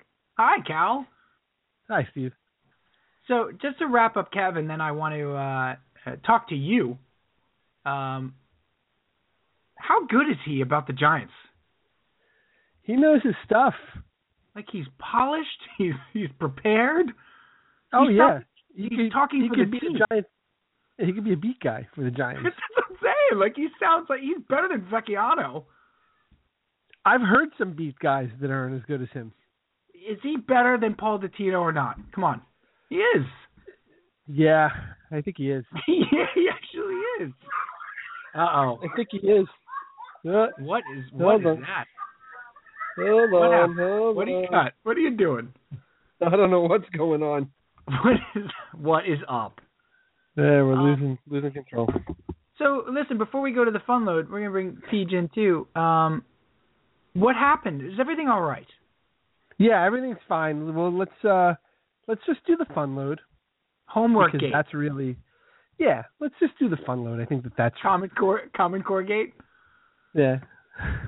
Um, no. Uh, uh, how was your week? How is everything going? Are you moving past the uh the Mets? And then I I do have a Jet question for you.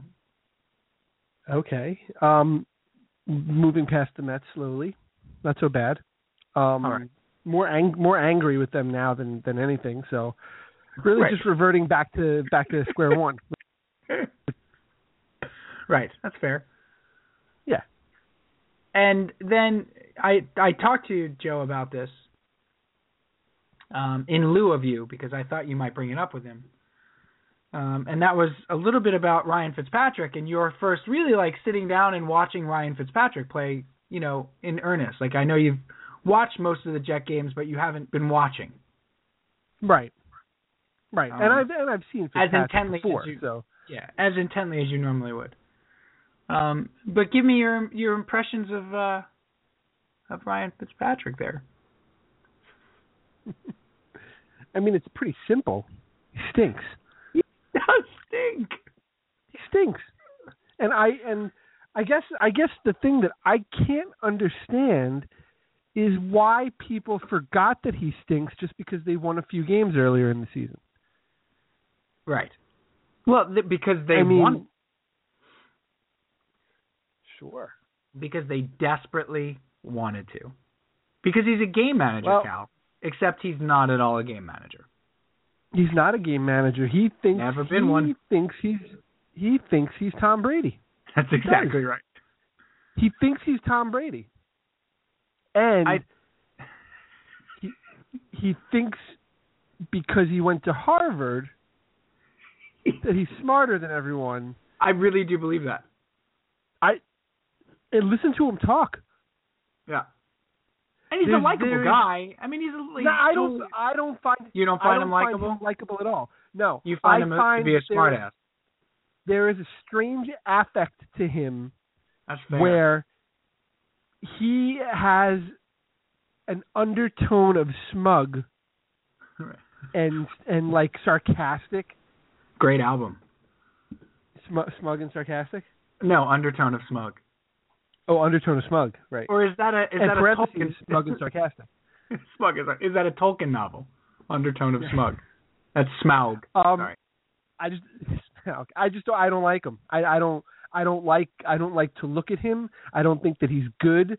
I don't enjoy listening to him speak. I don't find him funny or charming. Right. I just, I think he is a journeyman backup quarterback that you're not, you can't get anywhere with somebody like that Right. running your offense.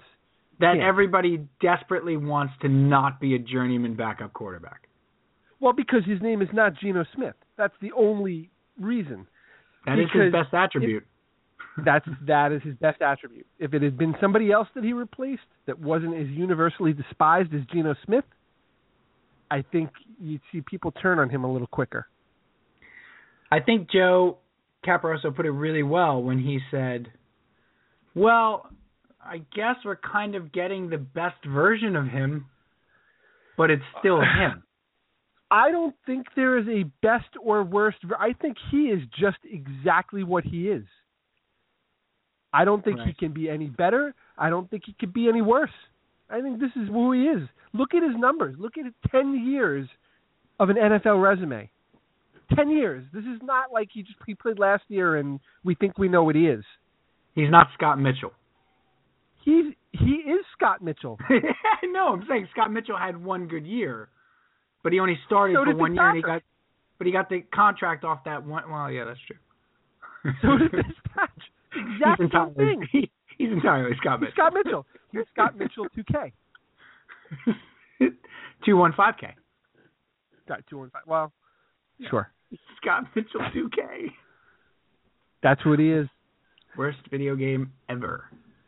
It's funny that you that you say that, like that. That's the name that you bring up because that's exactly Like ah, he's not Scott Mitchell. Oh wait a minute, he is Scott Mitchell. He's kind of Scott Mitchell.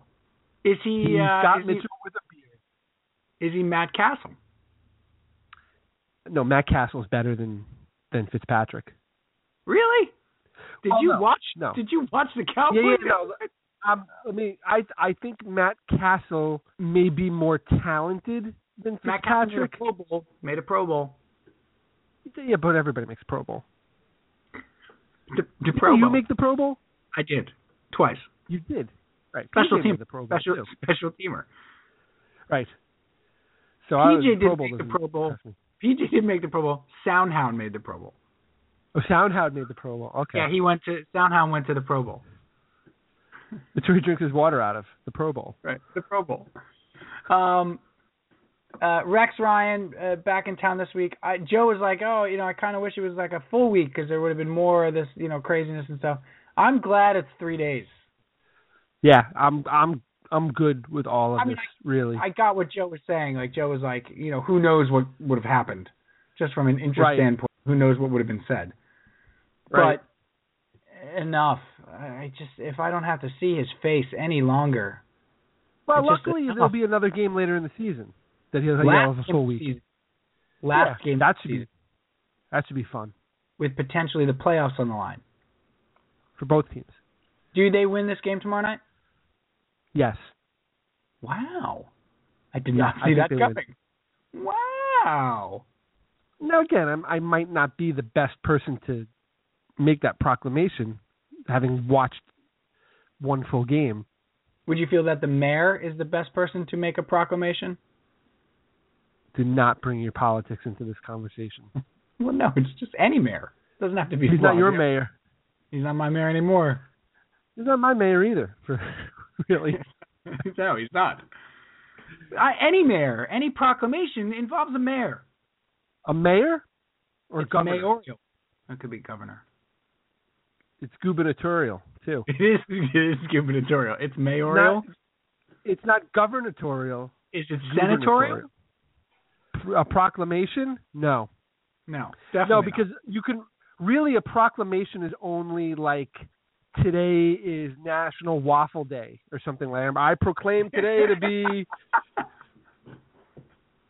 uh Rex Ryan Day, and really that's a local a local politician can pro- Only- can right. proclaim things. Or like, I proclaim this to be. It's Mets got to Day. come from an executive. There it is. There could be a presidential proclamation. It's got to be an executive. But if you ah. think of proclamation, do you think of the president or do you think of a mayor? I think of a mayor. I also Right? think of I also think of like a general manager of a stop and shop. I see a mayor in a long coat, And a top hat. Top hat. wearing wearing gloves on a day where you You- probably don't need gloves. You're thinking of Groundhog's Day, I think. That's what you're seeing. Brian Doyle Murray. Who, let's face it, should be the mayor all the time. Any any comedy at least. Wait, I hereby claim this day Groundhog Day. Instant impression. Brian Doyle Murray in Groundhog Day. Did not see that. Uh-huh. Now is it Groundhog Day or Groundhog's Day? Singular. sensation. Every little step she takes. Wait, on- is the movie the movie is singular, right? the movie is Yes. singular, Groundhog. The cell phone service is singular too. But Not how, how many how many people pronounce it Groundhog's Day? Everybody else Or does. not pronounce it, but everybody says that, right? Everybody does. No one I I know. bet you PJ doesn't. No one I know does. PJ. You wouldn't surround yourself with people that do that though. I surround myself with a higher class person. I hereby proclaim that in my house it shall be Groundhog Day. PJ says while wearing gloves inside at the dining room table. Lily, Dan, Tina, please gather around. Where did he get the coat? And that scroll. It's an amazing coat. And when did he learn calligraphy? I hereby proclaim um I would walk 500 miles. Okay. What about uh, uh, fe- February 14th? How do you pronounce that? Everybody knows that we've talked about it on the program. That's Valentine's Day. Right. That's the plural. Yes. Valentine's. Day because it's Saint Valentine's Day. But apostrophe. Yeah, Yes. apostrophe yes, because Saint Val- Valentine owns the day. Right. It's not that all of the Valentines that get passed around. It's their day, with no apostrophe. Are you, uh, PJ? Are you a big Valentine's Day guy? noun. What? Are you a big Valentine's Day guy? I can't see you being a big anything guy. Let me Like- answer that with another question. Is it a stupid holiday? Yes, it is. There you go. Therefore, we don't do it. Is there? You don't do it at all. No. With the kids? Not The even kids the kids get don't. get the- the kids get the the the, the tiny Snoopy uh, candy heart from CVS. Has to Just one heart? not That's from. Rite Aid? you get a little piece of candy. Sit down. That's it. That's it. Sit down. Sit down. why, why is that part of the instructions? That's how I end every exchange with my kids. Now sit down. you get a piece of candy. Sit down. But wait, wait, but it's Valentine's Day. Not in this house. I proclaim that we shall not celebrate Valentine's Day or Valentine's Day. Either one. Dad's wearing the gloves again. Oh boy. And you're you're you're right. It, it's definitely the apostrophe s Valentine's. It's not yeah plural Valentine's. it's not many Valentines. Yeah, you look you look next time and see how it's how it's portrayed. By an actor? By who? Is there a truth? yeah. Jeremy Irons in Valentine's Day. That's right. Jeremy Irons. Movie? Jeremy Irons is Valentine's Day. He's he's the day. Are there any of those uh those holidays, PJ, that I you can you get a behind? What?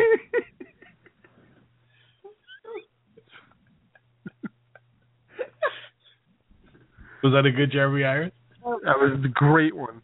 Let's put it this way: any Jeremy Irons is a good Jeremy Irons. Are are those are there any of those holidays that you do get into, or you just major holiday guy?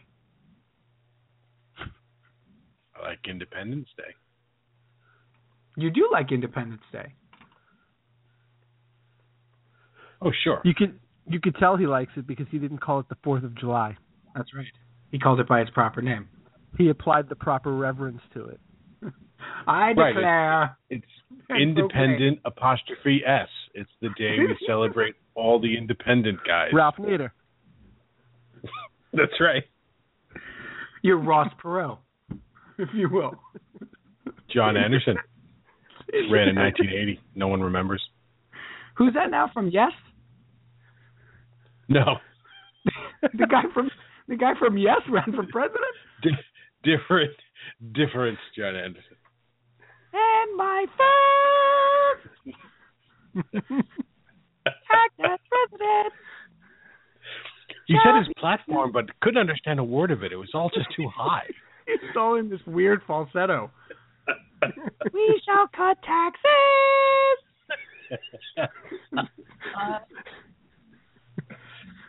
and did he? uh And it was his campaign was completely progressive. Um, oh, thank you. Um, Brilliant. could, couldn't wait to get that one out of my mouth. wow. Um, what, it, I I sort of love the idea of Independence apostrophe S Day. See, uh, but I we've already talked about Halloween. What are the other stupid holidays? Like, what are the greeting card holidays? What do you guys do with St. Patrick's Day? Oh, there's okay St. Patrick's Day.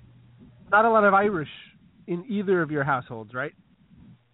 Uh, there's some in mine, Okay. but it's Texas Irish, so yeah, it doesn't really count. No. I make cabbage. That's about is, it. it safe, is it safe to say that anything that goes on for these sort of these uh these outlier holidays has to do with food? No, no, no, no, no. Okay. You, Here's you know, your cabbage. Sit down. Can we Here's your cabbage. sit down? that's right. Here's your cabbage. Now sit down. We don't need cabbage. Sit down. A lot of sitting down over here. Can we all agree that well what are the major holidays? Can we all just can we can we just there's really what, 3? The ones that we don't do are the ones that we do. No, the I mean the, the big 3. You, We you do got, Christmas. You got your July 4th, you got your Thanksgiving and you got Christmas. Well, we don't call it Christmas anymore. We just call it holiday. We don't want to Oh. offend the neighbors.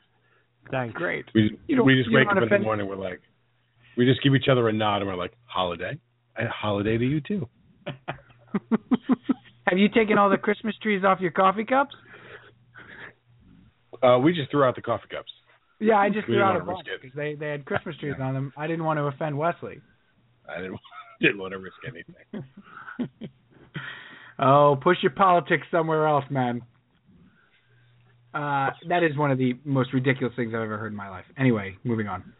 Um, the uh, the So you would, the, you would say the Fourth of July or Independence Day is the third is number three on the list. yes, We do Easter as well and New Year's. New Year's Eve. Easter. Easter is way more of a religious holiday to me. Like then you got to put Passover in there. Like I'm talking about not just us, but like America, America in the. Um, you know, I know I thought not. you were asking which ones get done in my house. That's Oh, what I thought you were talking about. I, you know what I was trying to do, guys. Honestly, was like a combo, like which gets done in your house, but also in the you know the popular zeitgeist. In the like- zeitgeist. Yeah, like there's. There, I just wanted to get zeitgeist in there. There's. I uh love that word. By the way, so far, like in the last 15 minutes, we've gotten like five of my favorite words in. We got zeitgeist, we got gubernatorial. We, I mean, we're having a party over here. Proclamation. This is great. No, but well, in your house though, that's fine. What's it, like Halloween is not a big one in this house. It's not. It's we don't. Teresa and I don't get dressed up. We don't do the thing. No, that's okay. The kids, you know, candy and trick or treating, fine. But Halloween's not a big one. So what do you have as the Peach? What do you have as the major ones? Christmas, New Year's, my birthday. My birthday is probably the biggest holiday in our family. I proclaim. because I am such an overwhelming crybaby about my birthday every year. Yes, I know this. It lingers for weeks. My What? sister's birthday is five weeks later. And when we get together, she asks me, Are we done with your birthday yet? and I say, "Eh, Sort of. Sort of. I don't. I don't. I will let you know after dinner. That's what you say. Right. I'll tell you after we've had Let's this see how meal. today- If I see that she's getting too much attention on her birthday, I'll still I'll bring it up that my birthday was also recently celebrated. Just FYI, guys. Five weeks ago. Just a reminder. Just put it back out there. Remember, remember my cake, Mom? Remember my cake? That was Yes, a good PJ. cake, right? It was like 20 minutes ago. Yes. Um, My cakes are So- the best, right? you go. You go Easter. Uh, So the year starts with your because your birthday is January 5th. The year starts with your birthday. Yes. Hol- holiday season begins January 5th. After Christmas. That's right. That's when That's right. that's when they have a calendar in his house that says only 364 more days until Dad's birthday. Yeah.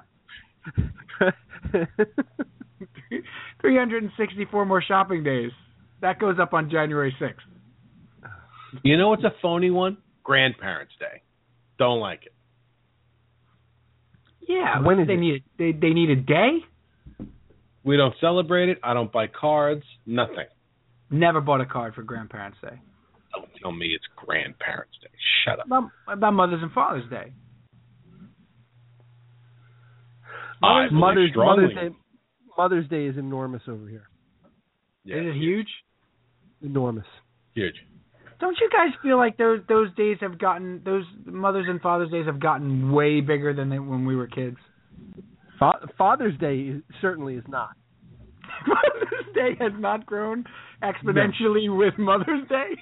No. Yeah, it's no, true. Not, No, it's true. Not, not commensurate with uh commensurate. There's another one for you. There's another. Yeah. There's another great word. Yeah, Peach, what goes on? All right, give me give me the rundown, boys. Give me Peach, give me your Mother's Day. What's going on over there? There are there balloons? Is there a hot air balloon? Is there regular balloons? I, are there balloons? Um, there's decorating. I won't say balloons, but there's there is decorating. May there may be bunting, there may be flowers, there may be um, there may be colored uh, tablecloth, different kind of tablecloth gets on the put on the table. You know, Ooh. festive. Sure. Uh, there's a presentation of flowers. There's a presentation of breakfast. There is a long procession of gifts.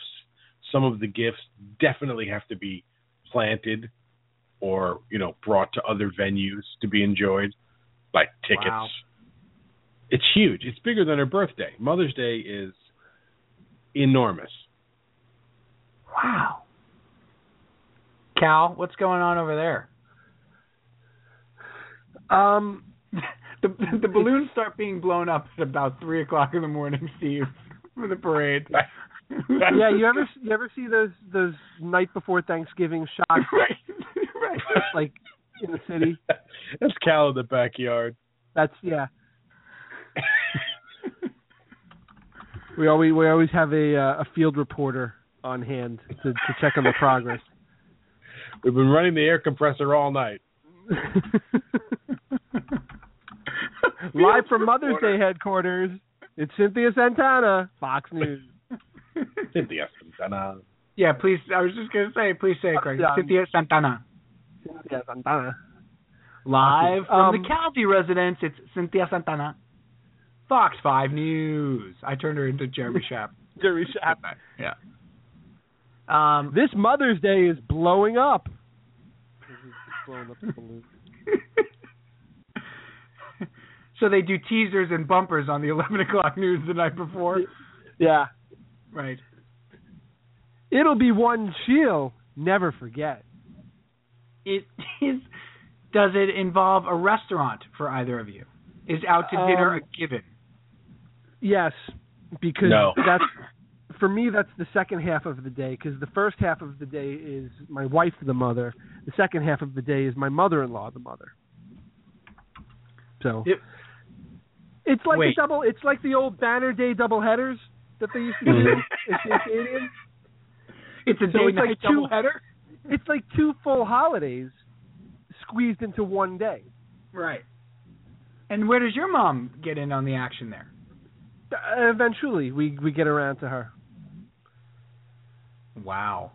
she gets a call. I mean, I, I give her a call, but um, quite frankly, I just I don't have the time with two holidays in one day to squeeze her in. It just doesn't work. Cal, Cal makes an extremely good point. We have to usually we have to give my mother the Saturday. Right. So I'll give the entire Saturday to my mom, and then Sunday is for my wife and her mom. That's right. So so wife and mother-in-law get actual day. Day of. Well, mother's mother, of course. Right. Your share mother short shrift. Uh, no, it, it, it's it, that my mom's okay. Well, what, what's important is that I lose every hour of the weekend. That's what's exactly. important. Right. And the Friday in preparation as well. Right. I don't have time to do anything. I skip medications. The kids don't get to go to soccer games. It's all Mother's Day. Are we sure at some point this hasn't evolved into like a Hasidic Jewish holiday of some sort? It sounds like you guys really have a lot of ritual to adhere to. Well, there there's every on the Sunday morning. There's of course the 90 minute preparation of the breakfast in bed. Right. That the, the kids have to do the preparation, Sure. yeah. and Because I mean, luckily re- they're getting they're getting It's older. a movie cliche. Yeah, it's a movie cliche. Well, now they can cook a little bit, at least. Well, now they can bear they can barely crack the eggs at this point.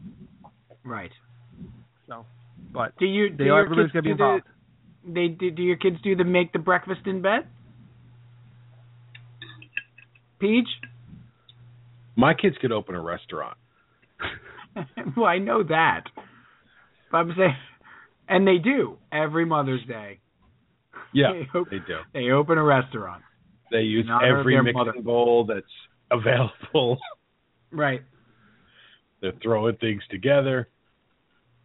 Very Who- elaborate breakfast. And and then a restaurant that night that that involves the mother. I'm fascinated by this. You guys understand that my mother-in-law lives in Texas, and my mother lives in Florida. So Right. I don't have these these. I don't have these. Uh, you know, we go to a Met game on Mother's Day. Hmm. Wow. Wow. That's I can't watch actually, a Met game on Mother's Day. That's our Mother's Day tradition. We we go to a Met game. TV. I I've- I'm not trying to brag. Got lucky Yeah. How did Rub we in, guy. because it's my birthday? I always birthday. want to know how we got here. How we Mother's got Day- where? Oh, that's right. That that that's always right near your birthday. It is. Sometimes it's on my birthday. Mm. So and then the your one birthday year, takes priority over Mother's Day. no, the one year, It can't be on your birthday. It can only Sure it because Mother's Day is the second Sunday of May. first Sunday, So the er, second. first. Second. Second. Well, there was one year where it was like the eighth, Yeah, that's the early. It could, it could be the eighth, and my birthday's the sixth. which is the Friday. Well, that sense. That's your birthday weekend. Right. And so we, Right.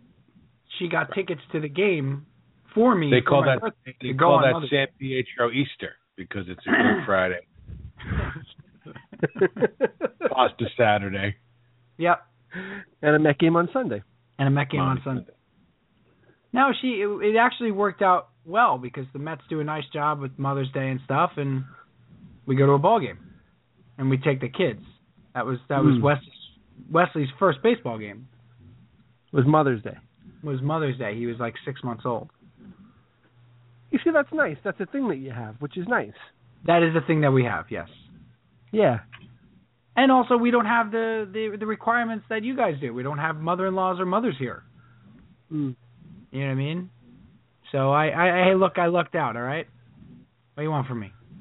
Is it always the same You- restaurant? No. So we moved that around too, huh? Yeah. In fact, a lot of times you don't know until like last minute where it's going to be.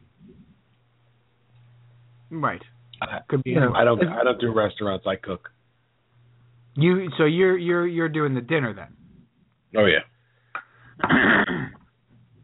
and the kids make the big elaborate breakfast. You make the big elaborate dinner. Yeah.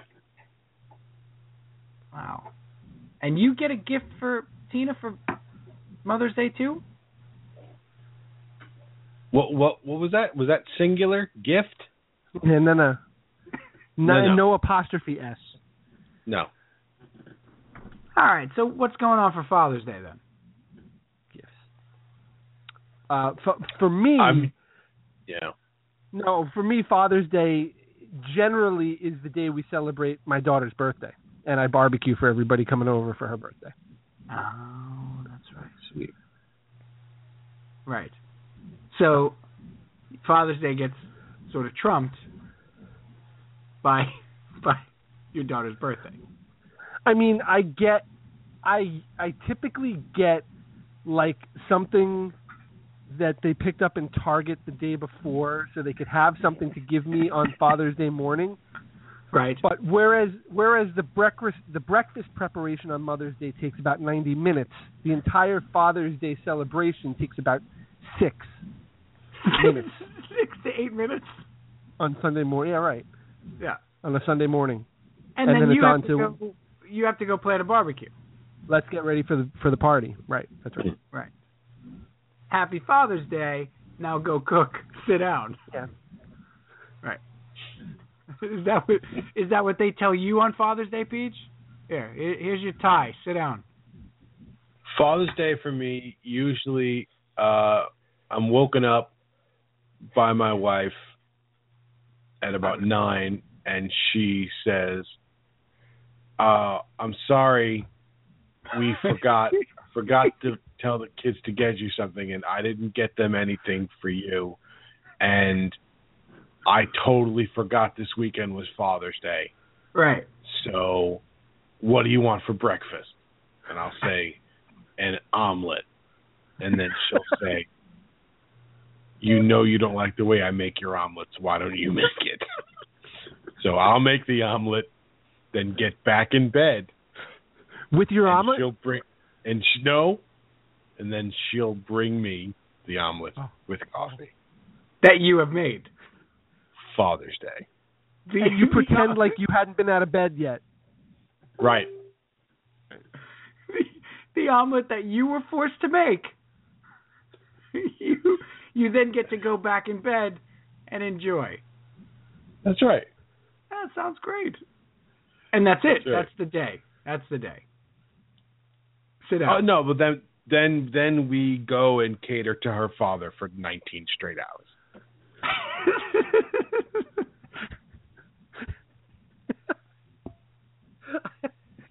Jerry I'm brought somewhere. Telethon, brought somewhere telethon style. we, we go and we go and cater to her father for for a good full 24 hours. Pretty Like- much. like in full catering company outfit. right. Like everybody's wearing all white. Carrying chafing dishes into the house. Yeah. we go and give pick up usually you have to pick up some sort of gift that was ordered special and is like Right. waiting at the customer service desk of some expensive store. Wait, You wait, know. wait, wait, wait, wait. What? I forgot to tell the kids about it. I forgot it was this weekend. I didn't get anything for the kids to get you. Right. But four months ago, I ordered this on Etsy, and it's being delivered by boat here today, just to be ready for two o'clock after the Swedish meatballs have gone out. Obviously, you have the Swedish meatballs ready, right? if you only knew how close to accurate you were right now, Wow. that's really that's really close to the mark. She well, because she has a brother and a sister, so they get together and they plan a large scale Father's Day gift every year. Is that a guilt thing? It's, ju- it's how they were trained. Really? Yeah. I'm I'm doing I'm doing it all wrong. I'm doing it all wrong. I never had a chance. Yeah, there's there's no training going on here. there's no I mean Father's Day is not bad. It's it's it's you know, I can't complain because I get to go to a Met game on Mother's Day, but I make sure that the kids have, you know, gifts and cards and stuff for Teresa and you know, we we generally have a nice day. It's just low impact. Like Father's Day is low impact as well. You know? Like it's just try to see my dad. Her dad's in Texas. Like Mm-hmm. you know, um, I don't know. We we just don't make a big deal out of most holidays, I guess. And the boys always get me something. Like she has them get me something really nice, like a picture frame or something. You know, something that Yeah. took some thought. That But, they uh, out. I stopped getting my dad gifts like a while ago. I was just like, because you don't like anything I'm getting you, and My know. kids have made me some stunning gifts that are just wonderful, and you know, and I keep them. My dad Yeah. requires high tech every Father's Day. I've gotten him turntables and Is there an expectation that because my dad oddly has an expectation for Father's Day as well that I don't have. Like is it could an be age? a How's Ralph? Is Ralph like that? Does he expect something for Father's Day? No, as a matter of raised fact, we fifties. we still have his um his his uh flip flops for Father's Day. We never got to him this year. So So if you're listening, Dad, you got a pair of flip flops coming your way. They're under the porch. Christmas is coming. Come get them when you're ready. I mean it's cold now. It's not gonna do him any good. sorry, uh sorry we missed summer and everything. But uh they're really nice. Tommy Bahama. They are nice. I have I have the same pair. So they I bet you got yours. Did I you got- get got? No, I bought them for myself. You guys, so what other holidays have are huge for you guys now that I, I'm I'm fascinated by this. The only things we really go big on are like Thanksgiving and Christmas and Fourth of July, oddly, and Independence Day. It's like a big big bar. Eh, yeah, not really. Yeah, I know. Not much not much going on here. I mean, we celebrate it, and the boys know it's Easter and stuff, and they get baskets and candy Do they get stuff. sticker books? Sticker books, yes, they have. The Yeah. baseball cards, the baseball stickers. Yeah, is Easter So big we- at your your house, Peach? It's a meal. Yeah, it's a meal, I would say for us. It's us. a reason to have 15 people over and eat for seven hours, which is what we really specialize in. yeah, what we really want to do anyway. Right. You got to go to church though, Cal, right? Oh yeah, yeah. But we have gotten away from dressing the girls up in matching Easter outfits. Oh, So thank when they get older, you don't have to continue with that nonsense. Do you wear an Easter bonnet? I do. I have a problem with uh holiday clothing. Glad you brought this up. How Like about Santa Christmas Claus? sweaters? No. this is going to sound really odd. But so you spend holidays generally, let's just take Thanksgiving and Christmas, right? You generally spend holidays with the same people. You spend it with your families, right? Mm-hmm. So you, you're going to see them twice for a special event in the span of like four weeks, right? I am very particular about my outfits for those occasions. Go on. I have a very limited wardrobe. There's not a lot going, not a lot gets added, not a lot gets taken out. Okay. So I will, like we got Thanksgiving coming up in a couple weeks. I have already begun to think about: is there something new I can wear? Can I bring Mhm. something new to the table? Because I'm going to my brother's, the same as I have for 12 years. so you there- want you look to change it up from year to year? That's right. So because you wore something in 2014, you cannot return wearing the same thing a year later. Correct. Add a blazer. And That's right. dear PJ, Do bl- blazer on off every other year. Blazer this year, no blazer next year. No, you guys That's missed right. my point. There's Back two reasons here. One, you got to see the same people four weeks later. Again, very limited wardrobe, right? And maybe what I wore for Christmas in 2009, which I still have, I might wear for Thanksgiving in 2015. And you guys are missing the key point here. Pictures. You, no one's looking at those pictures. Wait, what? No one's looking What- at your pictures. What's Come on. now? No, it just takes up hard drive space now these days That's right. For when you die. No one's looking at the picture. Wow. Uh, Thanks, Cal. No. Okay. Next week Well, I'm ready to what I'm unload. The existential all, barrage. he's right. It's all going into this huge forgotten archive. That's where all That's of when our they'll look pictures at are going. Right. No one cares.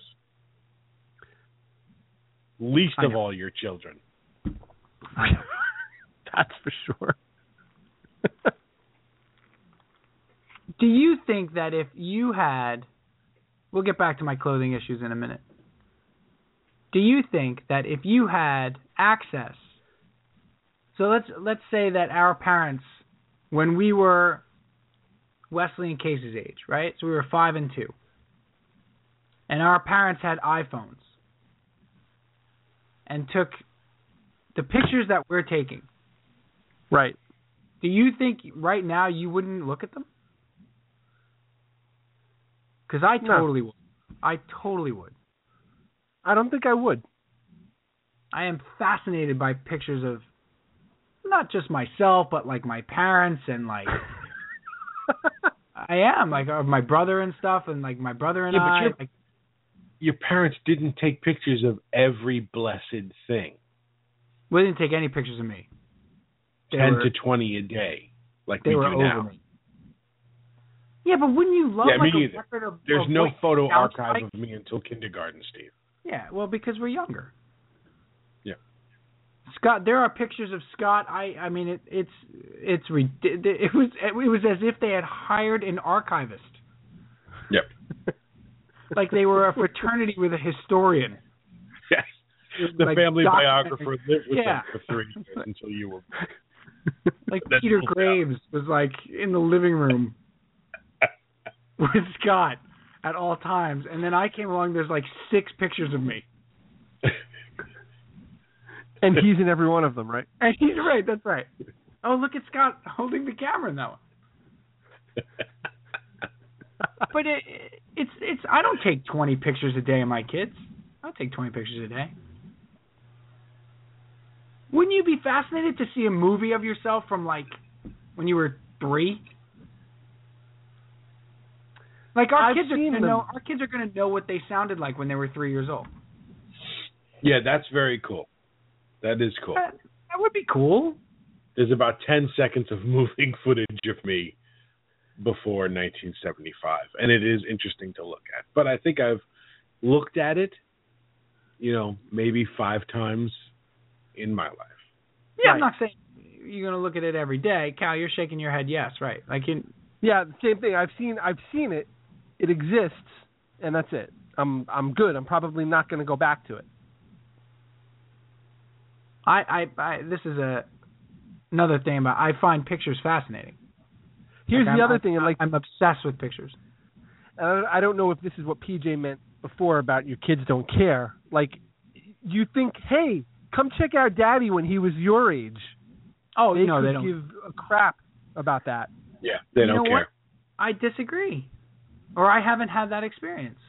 Well, you haven't had that. Well, they're still little. Wait, wait till No, they have them. Wesley, Wesley, like a, a couple weeks ago, I have one. We found some um, reel to reels at my mother's house, like seven or eight years ago.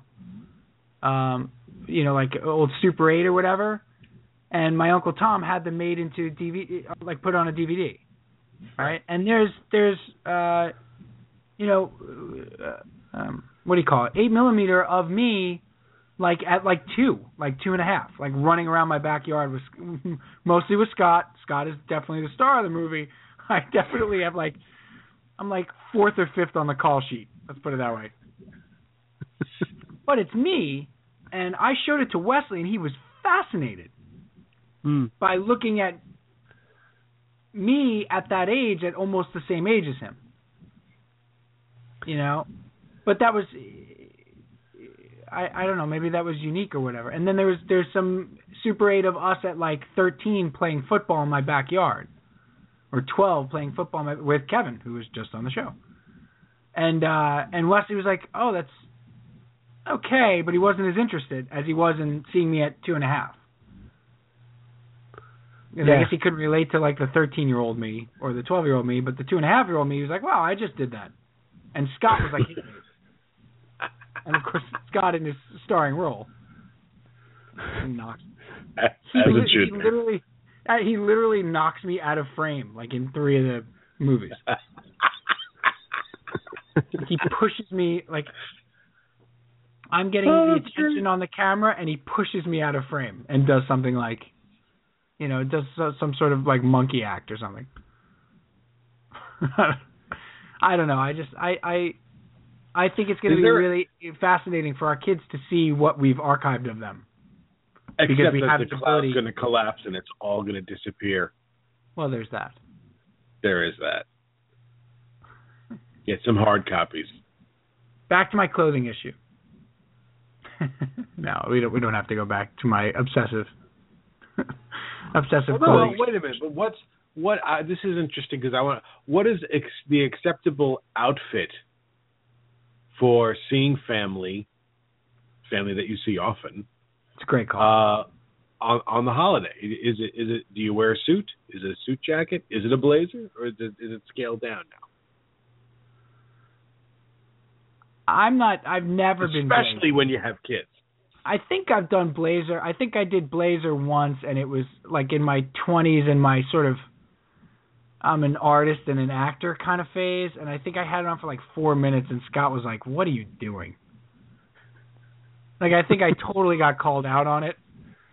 Wow. like or, or like one of my uncles, you know, back when Uncle Vinny used to talk to me, uh, you know, was probably like, "All right, take it easy, Kerouac. Go ahead and take the jacket off. Can we, you know, Tough we we, we, we get moly. we get it. You're you're an actor. We got it. You know." So it's, Listen. it's definitely not Blazer for me. Cal, do you do? If I, I- have other relatives that like just don't care, like just wearing, you know, shorts and like a t-shirt, like they just are. Mm, Yeah. that does not fly in my house. Dungarees? Are you allowed to wear dungarees, Pete? You have to ask. You have to ask permission to wear denim on a holiday. You got to get dungaree permission. Yes. Otherwise, you, you know, slacks, dockers, something with buttons. First of all, Wow. you're not you're not putting on a pullover. It's Thanksgiving. We're going to your grandmother's. Put on a button down. Let's go. Sit down. Cal, you go but sit down. Yes, as soon as it's on, sit down. Because if you Have wrinkle it, I'm going to be mad. What's Cal? You go button down. Yeah, I'll probably button down in jeans. We're jeans. We're casual now. Yeah, we've gone to jeans. It's and then PJ nailed it. Once once you start having kids, it's like, all right, no, no, we we are just the mechanism to get the kids to the holiday. Nobody cares about us anymore. Yeah. You're completely a delivery system. That's all you That's are. all. That's all we are. You, you know, you want to stay and have something to eat, go ahead. But you know, just keep, But do you, keep do you, quiet. f- do you find that you're dressing up the kids for the grandparents, and that the grandparents are dressing up for the kids, and then you're No, just no. there in the middle? No, it was it was like that, but now it's not. Now it's they're they're old enough now where they just put put on whatever they want. You're in a entire no man's land. like Yeah. I, I have, I'm wearing, I'm wearing jeans, but I also have on a really nice uh sweater, and then I, I don't know where We to could be go. in chicken suits. It wouldn't have mattered. Right. Nobody, nobody would have batted would have batted an eyelash. And I'm wearing a fedora for some reason. I don't know what happened there, but Society is collapsing. It is. I, I I try to go slacks, but I must confess to wearing. That's the other problem. I only have like four pairs of jeans. I'm wearing the same jeans to I'm wearing the same jeans to Christmas and Thanksgivings for a number of years now as well. So that's a problem. I'm telling you guys, I am thinking about my Thanksgiving outfit right now. Be you want interesting to something that expands. Get get something with the comfort waist. Yeah. the, the pregnancy waist. yeah, wear maternity That's what it pants. is. It's the pregnancy waist for men. It's called the comfort waist. The comfort waist. Yeah, I uh boy, I can't wait for Thanksgiving. I'm kind of excited. A Couple weeks, boys. Two weeks from tomorrow. That's crazy. How'd that happen? Well, uh what happens, Bry, is time uh marches Mm. on. And waits for no man. I had a whole nother uh fun load idea, but uh we got on holidays somehow. What was your So fun load idea? We'll have to do it next week. Okay. Tune in next week. Good. I have the- a whole list of fun load ideas. Ooh, tune in in two weeks. and then tune in for the subsequent uh, 14 weeks. I won't be here. It's Thanksgiving. I Two weeks is Wednesday. Is not That's- Thanksgiving. That's when I have to drive to the place. the, bi- the biggest going out night of the year. yes, the greatest uh, going out night of the year. It is. I'm Right. going out on that on that Wednesday night. Oh, really? Yeah, I'm going out. Yeah, big time. Wow. Yeah, I'm a huge star. What happens in New Hope on? uh Don't know. First time. Wow. Could get loco essay. That's all I know. They I are. think uh, they sing carols. Yeah, there are a ton Definitely of uh, winter type, uh, Christmassy type things. Pageants. There is a, uh, a Christmas parade. There is a tree lighting. There is a, um, and we live right near Shady Brook Farms. Ooh. Shady, the Shady Brook Farm. These these Shady Brook Farms. Yes. Um, they have like a huge uh, festival of lights. Um, and then I live right near a uh, Lenape Indian uh, farm that has an old style railroad, like a little train. Not a railroad.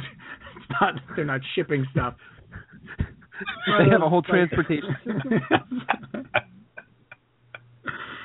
it's like a little, you know, train, like a little steam train that goes around the yard, and they have all Christmas trees there as well. Car- Carousel Village, it's called. So there's a lot. There's a lot going on here, and that Oh, that's that's gonna just be fun. in Newtown. I would hate to do any of that. I'd Not even- complain through all of it.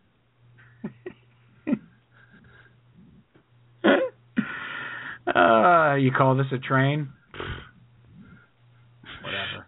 Just just tell me how long I got to stand outside for this. I just I just want to know if you wind up caroling next to someone you don't know. Well, that's that's the real test. That's the real marker. I I predict yes in New Hope. I say there's a well, it, probably New Hope, yeah. Maybe not Newtown. What's Newtown? That's where I uh that's where I live. No, it's New Hope. You live in No. New Hope. No. Through this. I think we're all agreed it's New Hope. Okay. no, no, no. Pretty, pretty sure it's Newtown. Do either of anybody- you remember? Go ahead, PJ. Yeah. I was going to ask No, if I'm- anybody has bought any uh, early Christmas gifts. That's all. What kind of Christmas gifts? Has anybody started buying Christmas gifts yet? Early, he said. Or I, yeah, I missed. I'm sorry. Has any bought anybody bought any Earl Scheib Christmas gifts? Any curly gift Christmas gifts? Any Any any curly? curly? uh, I have bought one gift. Yeah, I'm not at liberty to say. Uh, he may listen to the program. Oh, Mm. He may be my co-host. Mm. He may be my co-host. I'm not saying he is my co-host. You know who's listening No. to the program now is my dear old dad. Is he really? Yeah. Well, this is an awesome time Yeah. to say uh, Happy Veterans Day to your dad, and thank him very, very much for his service to our country. So, Mr. C, thank you very much. He's the man. He is the man. I'd still like to know where he was on what, Nove- You can't- November you twenty third, can't talk about it. nineteen sixty three. You can't talk about it. You could try. Yep. I think I know where he was. He'll just Uh, look at you and nod his head. Yep.